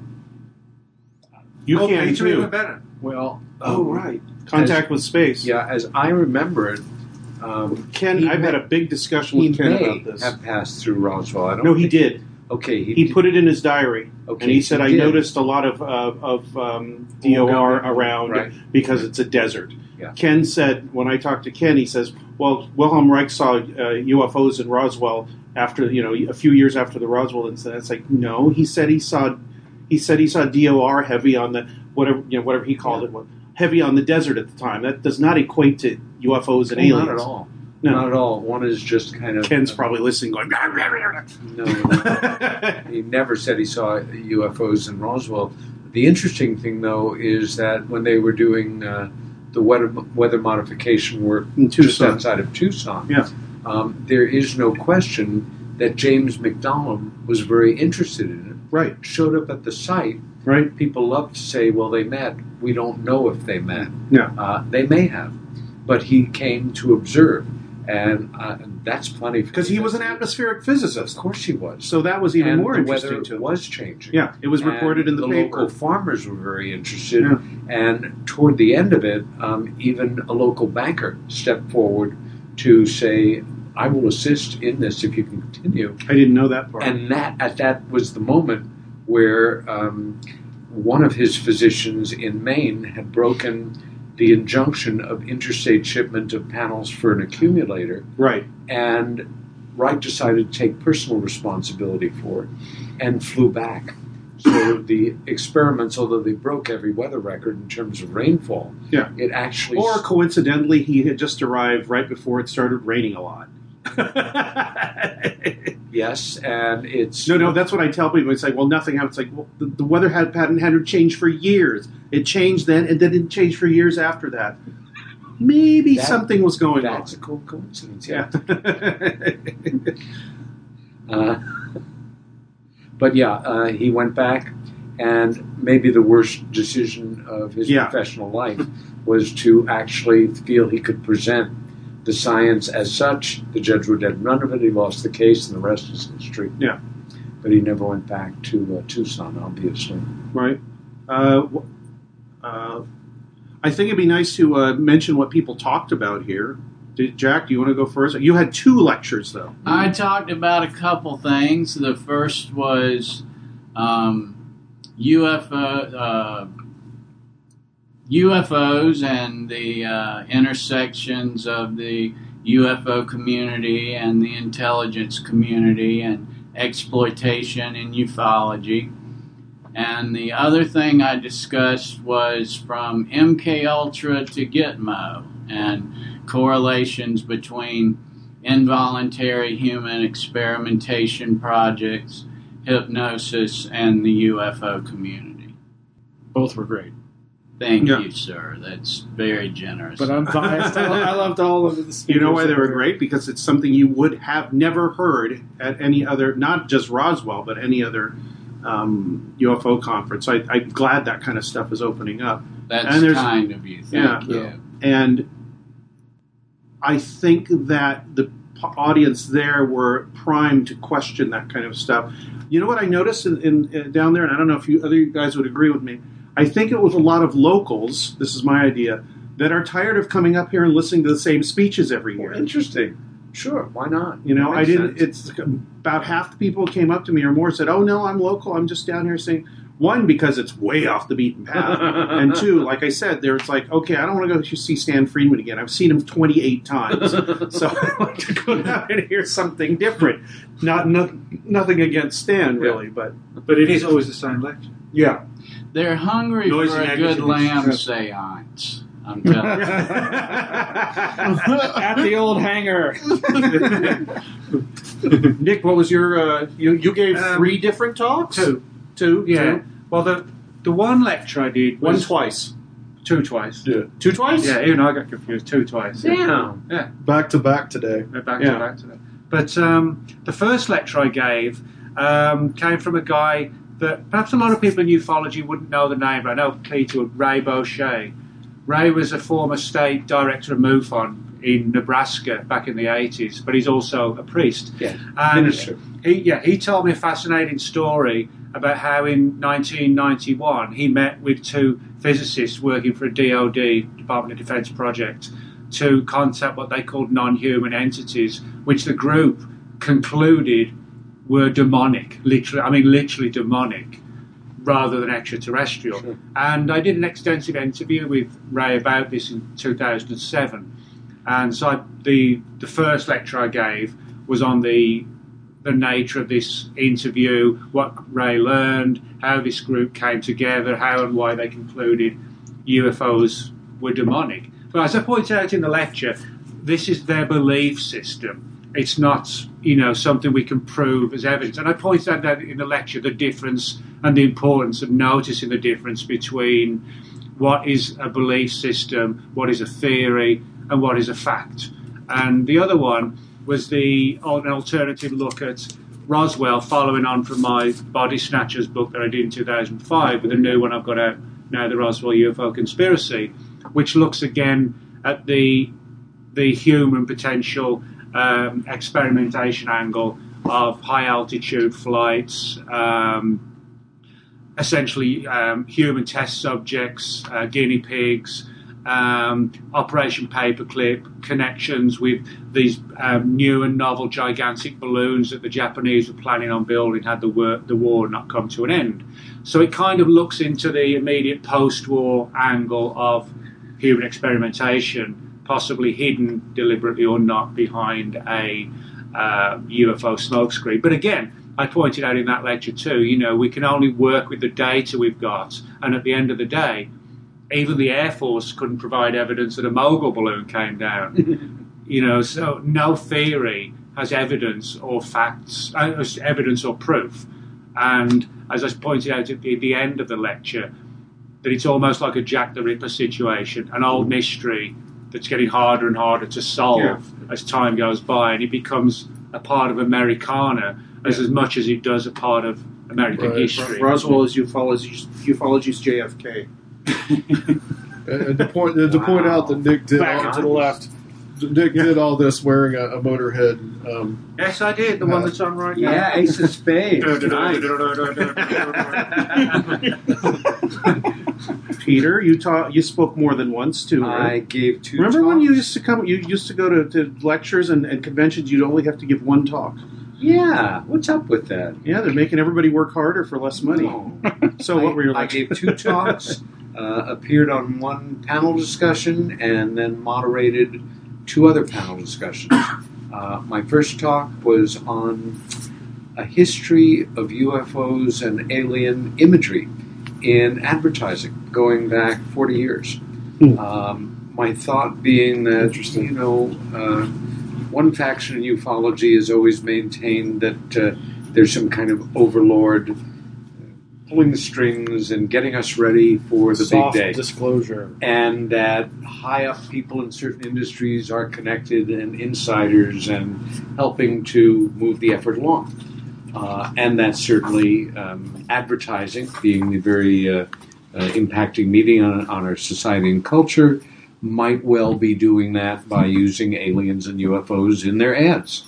Then there's the other group, mm, I guess I would count myself among them, which is that aliens and UFOs in a print magazine or a newspaper, uh, whether it's cute or serious, make people stop for a moment. And it's like the old days in a record store. You're flipping through thousands of albums. If it's a great cover, you stop.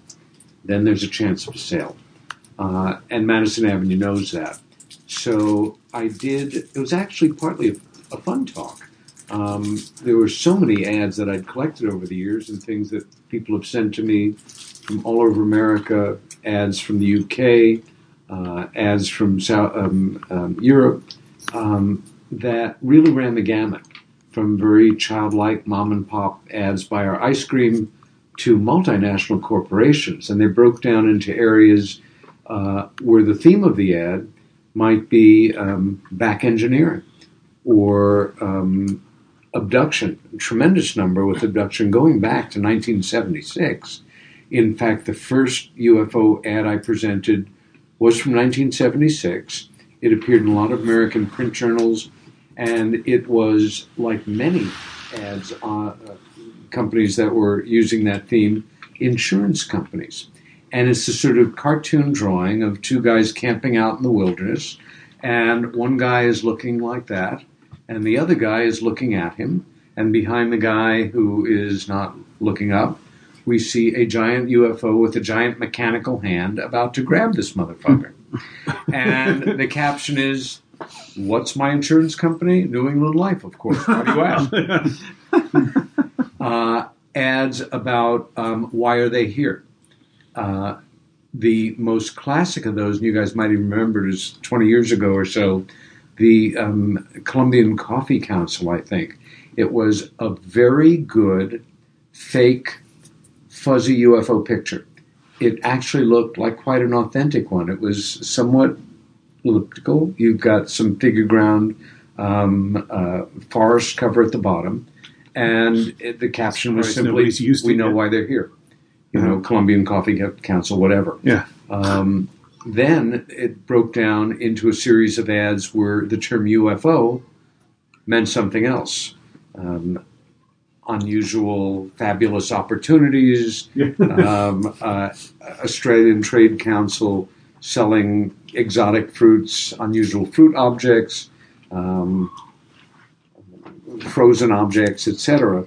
Um, and I concluded that, well, I- it came down to one television ad series in 1989, which was um, for Levi Strauss, and it was very radical ad for its time. It was sort of cinema verite, black and white, handheld, party with a lot of back talk, 20 somethings, although it was only like from their necks to their knees and moving around. And one voiceover is, um, uh, Do you believe in UFOs? And then another voice says, America has EBs. EBs, what are EBs? Extra EBs are extraterrestrials, and America's got them. Oh, EBs, EBs, GBs. What the, hell year was that? 1989. At that time, the CEO of Levi Strauss was a guy named Bob Haas, who was on the board of the Brookings Institution, ah. which had been generating UFO related reports since 1960. I thought I was really onto something. I mean, that was pretty fascinating. EBs is, of course, a term associated with Dr. Detlev Bronk, allegedly, who did the first um, uh, uh, MJ12 member, who did the first alien autopsy. And um, there they were, using the term even with a different aspect. Interesting, but I could press no further. And I had to, con- you know, as Friedman says, it's in my gray box. Very interesting connection between a major CEO of a huge international corporation to a think tank which generated classified reports on UFOs since 1960. But I'm certainly not going to make a conclusion based on that. It just was an interesting way to end the talk and say, as far as I'm concerned, UFO and alien images sell stuff. And, you know, if you want to see a bigger picture in it, that's your business. The other talk was on what I call the origin of the UFO ridicule factor. How the hell did somebody say, saying, I saw something in the sky I couldn't identify, get wired up internationally with you're delusional, you're lying to me, you want to perpetrate a hoax, you want to feel special, you want to make money. Um, Wilhelm Reich had a great phrase, evasion of the obvious. Um, it's so, so counterintuitive, it made no sense. And so I started to basically back engineer it and ended up, began it in the late 80s in the New York Times newspaper morgue, downloading articles off microfiche. And um, I was amazed at how outrageously, viciously contemptuous, sarcastic, I mean, nothing was taken seriously. And then I started to check other major news sources, and it was the same thing. And they wouldn't let it go. Nobody was taking it seriously in the major media. Um, okay, well, how did that happen? Did all these editors and publishers decide to do it that way? Or perhaps were they asked by somebody in the Truman administration, and it would have been asked within a few days after the Kenneth Arnold. I don't have, it was a talk based on the reportage and then a certain amount of critical thinking, deductive reasoning, and suggesting that, yeah, some people from the Truman administration may have made that request either because, well, this is so silly and we all remember the mass panic and let's just help, you know, take it light and help us out. Or going to people like Hearst, uh, the Copley Syndicate newspaper people, um, the New York Times certainly uh, owners, and saying something may be afoot here. And the last thing we want is for people to panic. This is a very pregnant moment in terms of the Soviet Union. Everybody's a bit jumpy, so just play along with us and we appreciate it. Anyway, those are the two talks. that I'm sure enters into it. I think also enters into it is um, people who consider themselves scientists or whatever. They have a very high standard for proof. They also have a very low tolerance for people who they think aren't scientists and aren't looking at things the right way. And that just, you know, if there, if nothing else, that contributes to it too, because there's a great deal of respect for scientists who, especially at that time, it's changing now, um, had little time for that kind of nonsense. Well, also, I should say, all through that summer, the Times and other media um, keep saying a leading scientist or a respected astronomer or a, uh team of psychologists, and they never once name a single name. Yeah. It just struck me as kind of I can't remember what what the source was, and I've, I've looked this up, and I'm, probably some some of you might know that there was a concerted effort to make it look silly because it would cause some sort of a panic if people took it seriously. So might as well just make it look silly for whatever reason. We don't have an explanation. Let's just Well, make it look silly because we can't control people's. The only thing we can control is a reaction to it. And we don't want to panic. We don't want people to think it's the Soviets. We don't want them to think we're not in control. We don't. We don't make fun of it because it's stupid, or we want. We think people are stupid. We're we making fun of it definite because of the power structure. That's right. Well, you I, I couldn't of- agree with you more. kind of reference that. Um, are you talking about the Robertson panel? conclusion? This was well, that this was before. in- this is well before And that. by the end of July. right, I mean, it kept going, but I concluded with some references to the Robertson panel, and right before that, uh, a reference from Project Sign from uh, I think February of 1949. Robertson panel basically, as we all know, just codified uh, the nonsense and broke it into areas of education and debunking. And a question for you guys: as far as I know, the very first use I've ever come on of the word debunk was in the Robertson panel report. I don't know, but it may have been a word created by the CIA. I've never seen an earlier reference to it, and that got me looking. So, Hmm. just an interesting. Yeah, I think that word's been around a while. Yeah. It means to take the bunk out of something. Wikipedia will tell you. take the bunk out of something. Yes. That has, but to adjust it and say debunk, I think that word was first used in that report. But yes, I, I remember my grandfather would use. That's a lot of bunk. Yeah. Yeah, Yeah. I mean it's a it's a great 19th century term. Right. But debunk. I always had a I always had a problem with that too. That person's a debunker. Well, if there's bunk in it, why don't they debunk it then? Yeah, See, and everybody's got this problem with debunk, my, bunk and debunk. Well, Yes. that means if they're professionals, why aren't there amateur professionals? off, on, off on a tangent. yeah, or anti uh, uh, anti-professionals. Exactly. I'll say no more. There's this pair. Most most of the UFO field is filled with anti-professionals. That's actually pretty true. You'll get no argument out of me that the Robertson panel was tainted, the reports that came out, and and that the intelligence community had good contacts in the press. You bet. And so it's kind of to me like some Still of do. some of my my friends that are interested in the Hollywood connections. We might disagree on what the intent and the ideas and designs behind it were, but yeah, the the presence can be well established that trying to remember when that something was taking place there. um, there was that that the report that was commissioned on the War of the Worlds. Oh, um, I'm not sure if it was that, but there was a book that came out of um, Princeton University Press by uh, a man named Hadley Cantril Yeah, that's the one. called The Invasion from Mars, a study in the mass psychology of panic, and it's fascinating. And it really he breaks has a down look. the stats. Um, I mean, there were people on Manhattan Island rushing to the Hudson River to see Jersey in flames, that kind of thing. what year was that book? That's what I'm trying to remember because it, it, Sixties, maybe. yeah, because Oh, okay. it has you the can find it online. I've got a recording, strangely enough, of Orson Welles and H.G. Wells on a radio show together Whoa! from the the 19 Welleses together. That's from the amazing. 1930s or early 40s, something like that. I guess H.G. Wells was like in his 70s or 80s. yeah. They happened to be in in That Fort is Worth, so or, cool. yeah, Fort Worth or Dallas or something. I'll send you it if you want.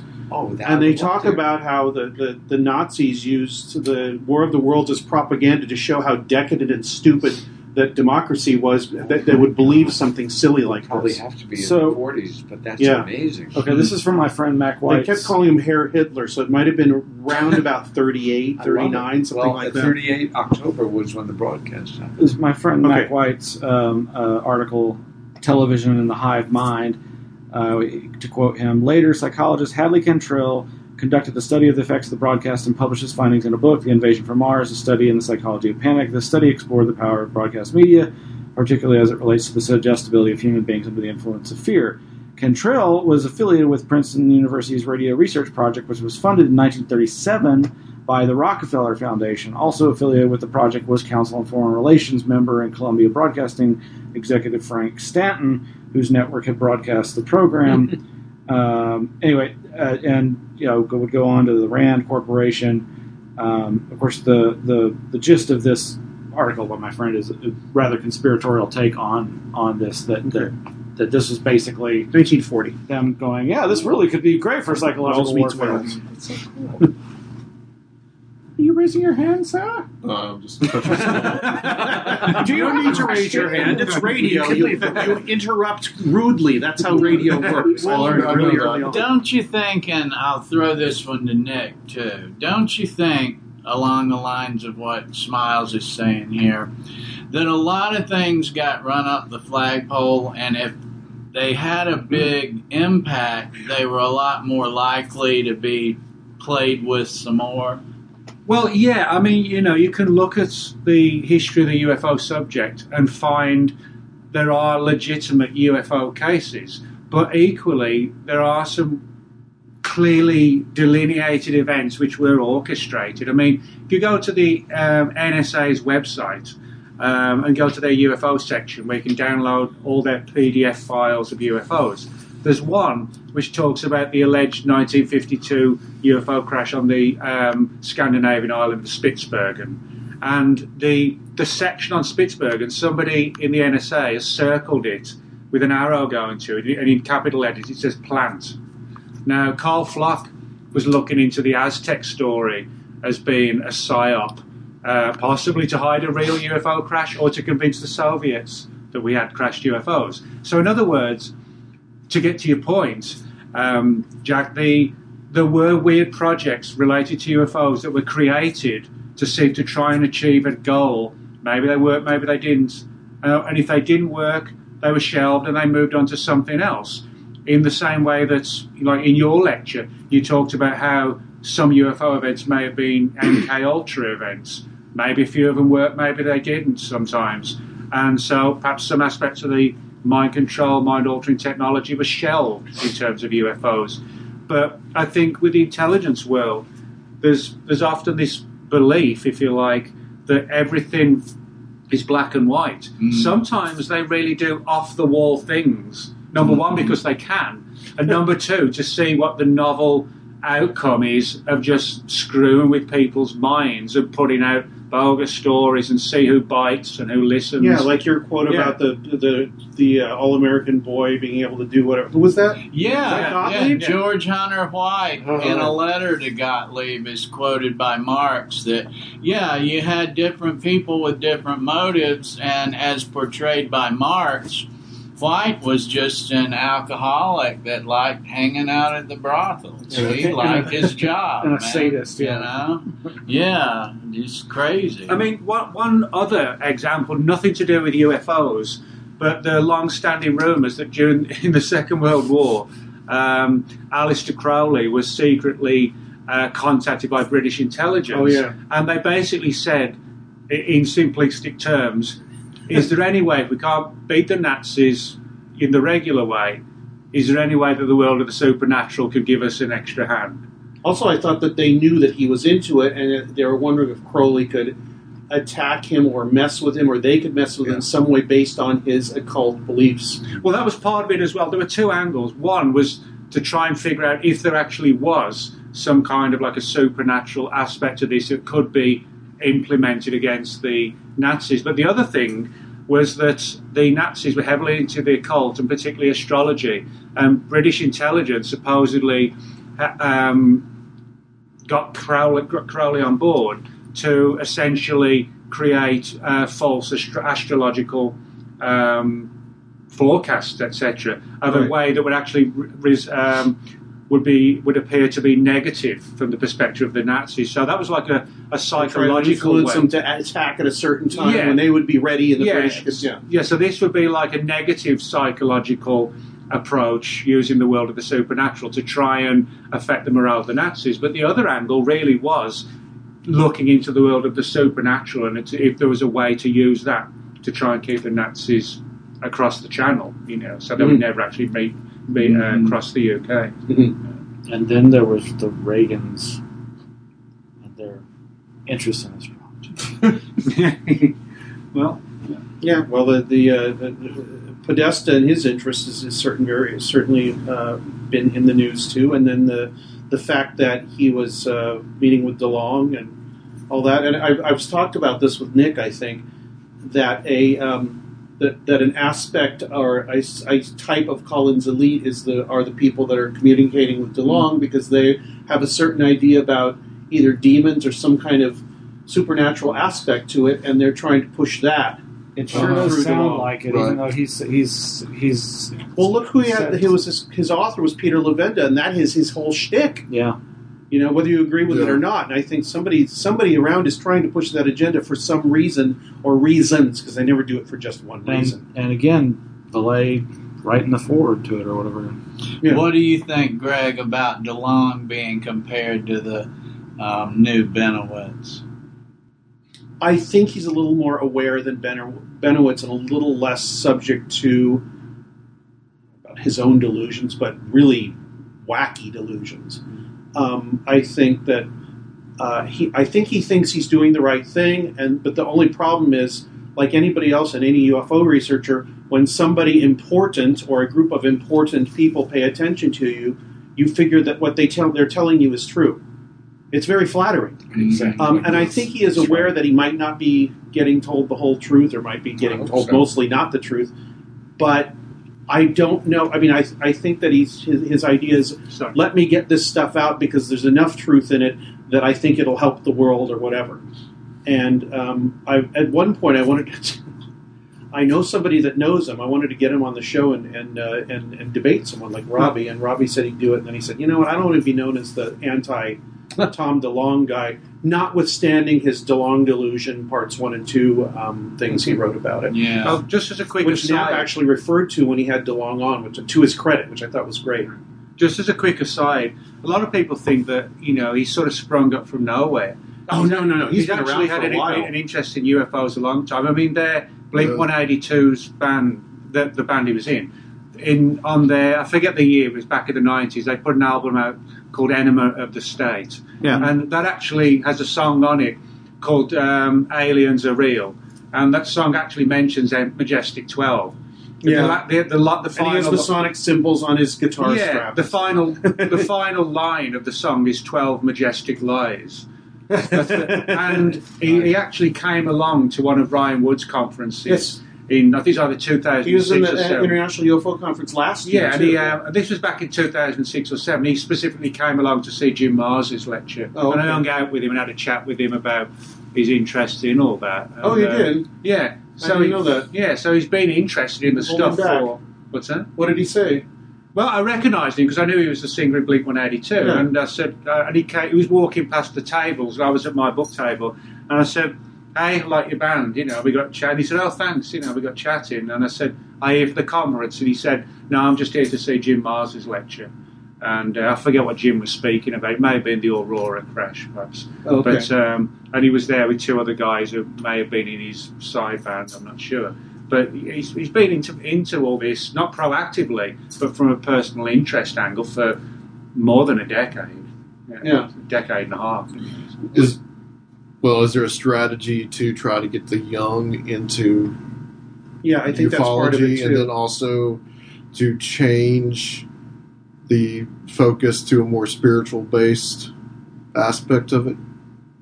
or to make people steer people toward the spiritual aspect of it, or that a certain view of it that is is um, more, from my from my point of view, faith based, meaning um, you know Christian faith based in that the, that the influence is demonic.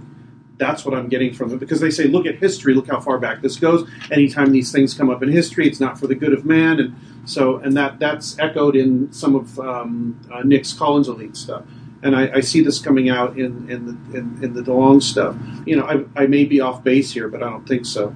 And um, along with some sort of strange kind of disclosure, I suppose. But the thing is, it's wrapped up in so much so much propagandist BS that I don't really know what the disclosure part of it is.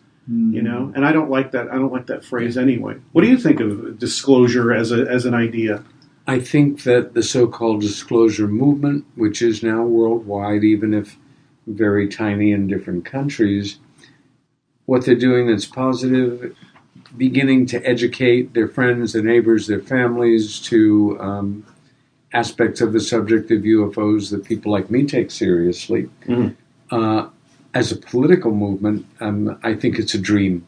Um, it's not going to happen that way. Um, I like the idea of people working together for a common goal, and for me, it's more about people than it is about them.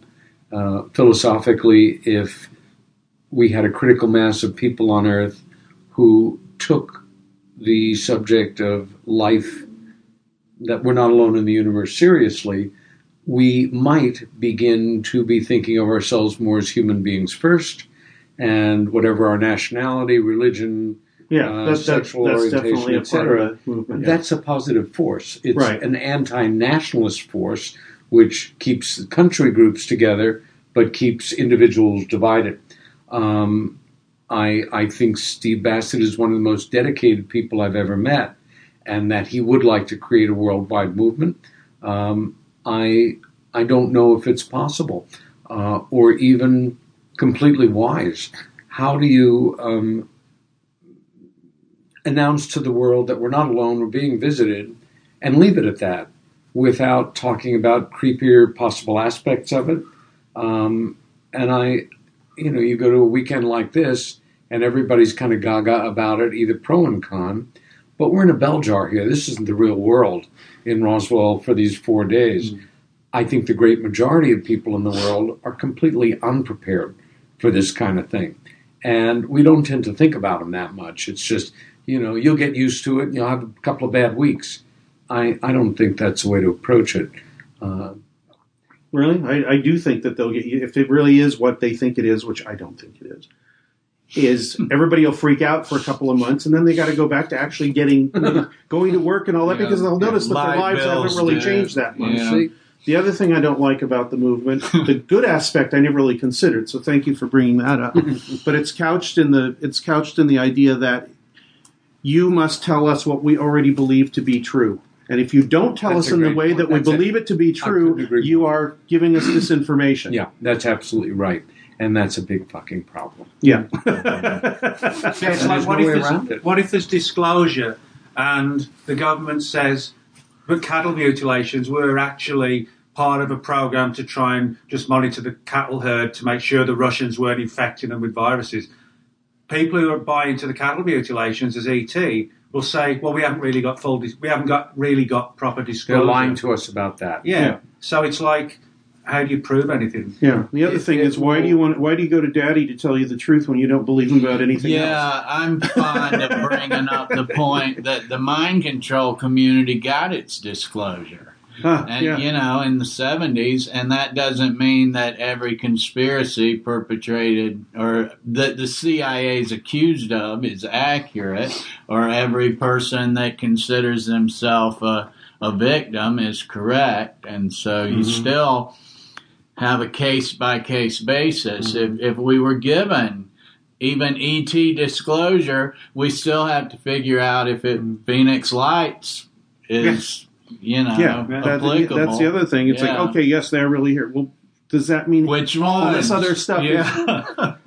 you know, So too many assumptions. Maybe that's why there's no Yeah, it's- disclosure. It's like, well, we can't because it'll everything will go it's really not feasible the more you think about no, it. No, it's not. It It's just like says you're really either, either on a very world. basic, this is exactly what we think it is level, or the more esoteric and so many implications level. And on on mm-hmm. every level, it's wrong and would not work.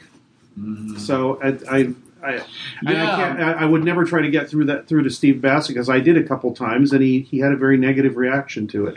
and then the the cases like Nick was talking about that, you know, our NSA or CIA, even if hypothetically they were willing to give you some that are true unknowns, mm-hmm. even from their perspective, well, then the ones that aren't on the list are mm-hmm. compromising their national security. Yeah, yeah. So they, right. Yeah, there's too much.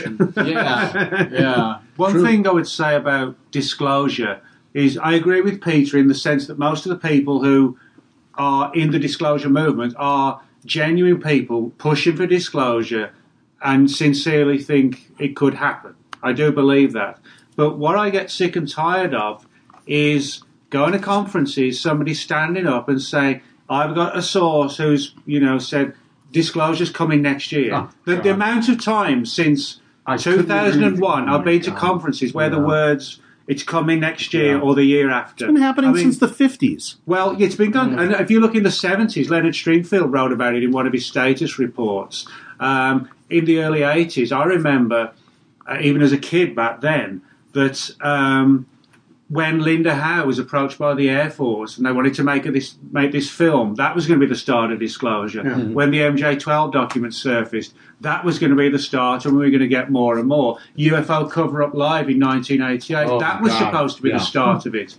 then I remember there was people talking about Disney in, 1993 in the was going to be big. 50s. You know, Yeah. what? it's like the return of Jesus. Well, I look at it as like the boy who cried wolf, where eventually people aren't going to listen. And my view on disclosure think is if you've got something genuinely, just 100% genuine, you, you've been told it's coming and you're and it is coming, tell people. But if you, do, you know, instead of just saying it's coming, it's coming, And it just shut, coming. shut the hell up until you know for sure it is. Then tell us. you know, we don't need to keep being told it may come. It, yeah, it might come, but it, it might not. also desensitizes people to Yeah. that possibility. Yeah. They- everybody keeps saying it, it doesn't happen. The hell with Yeah. this. Because if Yeah. it does happen, it's going to be in a way that nobody even notices for quite a long while. I think that's that's the disclosure, Yeah. or the the Whitley Strieber idea that everybody has their own. Di- I had this. I had uh, Jeff Ritzmann on my show, and he said, "You can have your own contact. You, you can do it." And I said, "Really? How do you do it?" He goes, "Nah, I don't want to talk about it." I said, "We are all adults here. Please tell us." And he said, "Go out somewhere at night." Um, go to the same place in a quiet place in the country and imagine that something's going to happen. Yeah, this is like what Strieber did. Um, he said about somewhere between 40 and 50 percent of the people he tell to do this have something happen within less than a week. Now, I don't know if that works. I don't know if he's telling the truth. I'm sure he is. I encouraged people to go out and do it, which is why I said the thing at the conference. I said I think people should go out and ask for it and see what happens. You know, like, and I, I brought up Vallée's idea. You cannot study a volcano from 10 miles away. Eventually, you have to go up next to it and, and take a look at it, or at least some people do. Um, St. Helens. Yeah, exactly. yeah, well, it might blow up in your face. But um, the, the, the thing is that my idea is that if enough people take it upon themselves to learn as much as they can, this stuff bubbles up from the bottom. It doesn't have to be given to us from above. and that's something I've heard.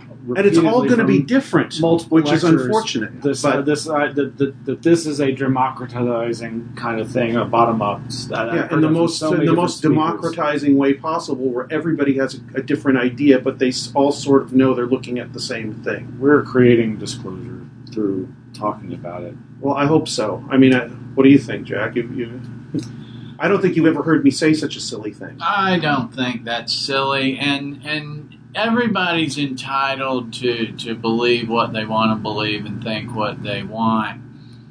Um, I think the, these kinds of discussions, valid as they may be, are why the topic is so often it, it moves right into spirituality or religious um, comparisons, states of consciousness. They're all just a shade or two removed from one another.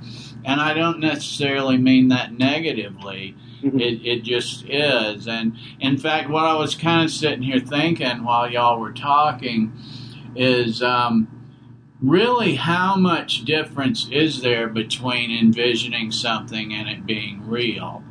and That was the basis of most a lot of my talk. yeah, Actually. yeah, and you know, it, it depends on a lot of factors. When you a person goes in their residence at night and it's dark and you're looking for the light. Well, the mood you're in depends on where you've been and what you've been doing. Whether it's frightening when you're in there or whether you, Mhm. you're careless, it depends on you know if you've been out having fun or if you've been at a slasher movie, you know. and so uh, I I don't know. I don't know. I, I no. I don't think what you were saying is crazy. Um, It's an aspect. I just think it's, I think it's I think it's an important key. It's not the only one, but for me personally, and for people I know, it seems like an important key. mhm. Um, di- direct direct experience somehow, because you can't tell people what something is like. It's something weird like this. You can tell them what flying a plane is like, or you know, jumping off a diving board, or driving a car, or whatever the hell, or walking your dog. But you can't tell people about what this is like. They have to just experience it. Otherwise, it's, it's academic. We're being academic here. Peter is not academic because he's experienced this. I haven't really. I don't know if any any of you have. Mandatory DMT for everyone. Yeah. Look under your all your all's chairs. I've taped and a pipe and yeah. Nick, have you ever had a UFO sighting?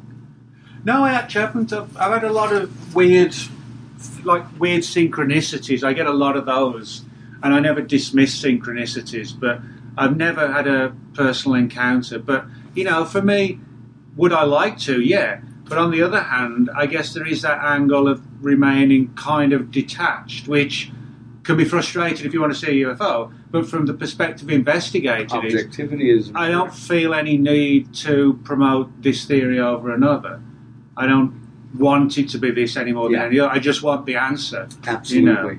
um, So- uh, two weeks ago in Athens, um, at this Wilhelm Reich conference, uh, a British colleague was there, and we were talking about um, the tremendous cultural impact the uh, X Files series had in the 1990s, uh, especially the first years. And the iconic poster, those four words, were obviously carefully chosen. And he said, uh, "Yeah, I'm. I don't want to believe. I want to know."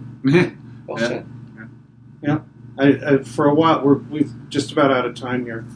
For a while, um, Fortean Times was selling posters that said "I sort of believe," and I really wanted one Oh, of those. that's great. I'm sorry. I think I'm sticking that on my T-shirt page That's when I get back. wonderful. I sort of believe because that is that is a perfect encapsulation of somebody that can have an agnostic um, uh, attitude about all this. I know people who believe.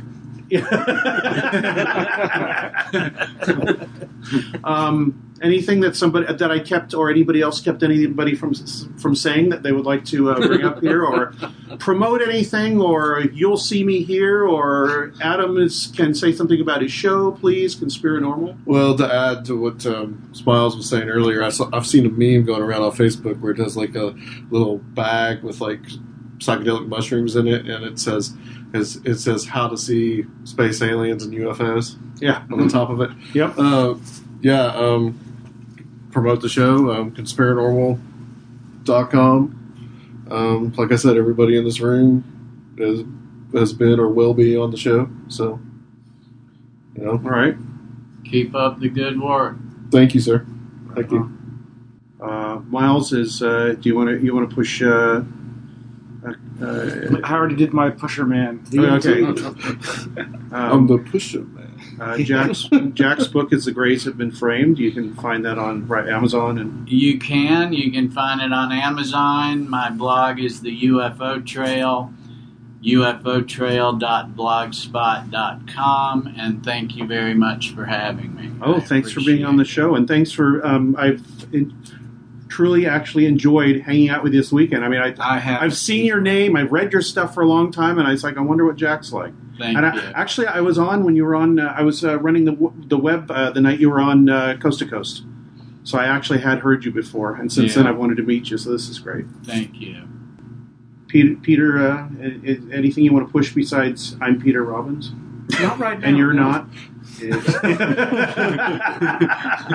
Uh, that was Chevy Chase's old. Yes, it was. God. I've been watching old Saturday nights. They are mind-blowingly amazing. The first four years. absolutely hysterical. Yeah. Uh, I was walking with my friend and talking about. Uh, he just said, "Damn it, I'm Gumby, damn it!" Yeah. and I completely cracked up. Yeah. Uh, Eddie yeah. Murphy. Yeah. some brilliant stuff. Uh, no, nothing special. It's been an amazing couple of weeks for me. Where are you showing up soon?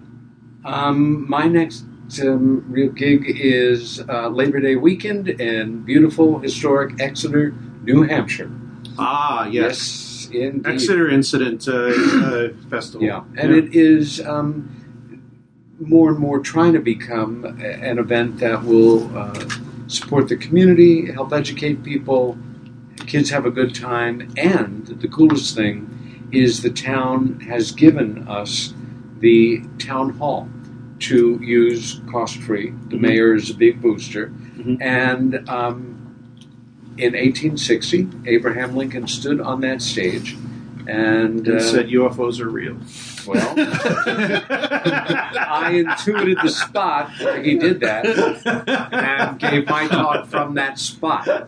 And um, so far, nothing in my life has changed. but uh, yeah, it's a good event. If you're in New England, if you can make it there, it's wonderful. And uh, let's see, this year it'll be, I think, shockingly, myself, Kathy Marden, possibly Stan, uh, the man uh, Friedman, and Richard Dolan. Uh, some good local researchers, and uh, the, the town is as pretty as a Currier and Ives print. It is New England personified. And um, be there or be square. All right. Come on, Nick. Put, Um, pedal your stuff. Well- Nick, Nick um, see see Nick Redfern this way. Just completed Nick- book Nick- number 847. Nick Nick Nazi punks fuck off. Yeah. Redfern. You come to, can come, come to another conference and see me get into another fight.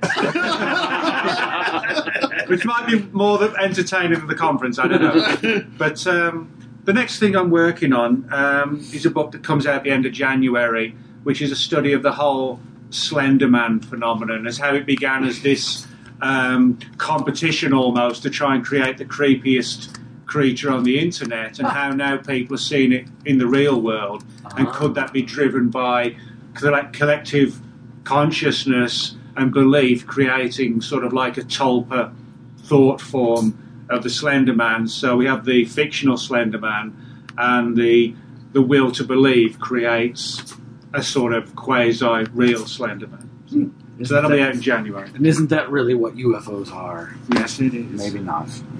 They're all flown by the Slender Men. That All right. Well, th- thank, thank you, everybody from uh, Roswell, July 2nd, 2017. Um, yes, I know. You said you wanted to pick the. Jack hasn't been on, but I want to have him on my show by himself, so he'll get to pick his music when he's on. Adam asked to pick the end music, and I'll probably have to play it off my phone off of YouTube and then replace it with a with a. Well, uh, I actually have it on my phone. so Okay. can play- we can play it off mine. all right, Uh, the Pixies Motorway to Roswell. all right. Oh, thank you. Yes. We ended up in army crates. Mm-hmm. Down towards the bottom. All right. you got it turned all the way up. Yep. There we go. Men, uh, Men in Black's uh, his best one though. Yeah, Black. yeah, That's a- that's a good one. Yeah. Yeah, we, we can talk while this is going. I, w- I will replace it. Thank you all so much. Hold up. It's not it? That's station to station. Oh, okay. Yeah, it's like should have recognized it. But it's Bowie, right? Yeah. Uh, thanks everybody for listening. This will be posted soon, and um, Radio Mysterioso will probably be back, back next week, depending on if I, I can find somebody. It might be Jack, actually. Yeah thanks everybody. Thanks everybody for staying up, coming to the room, and doing this this impromptu. great weekend.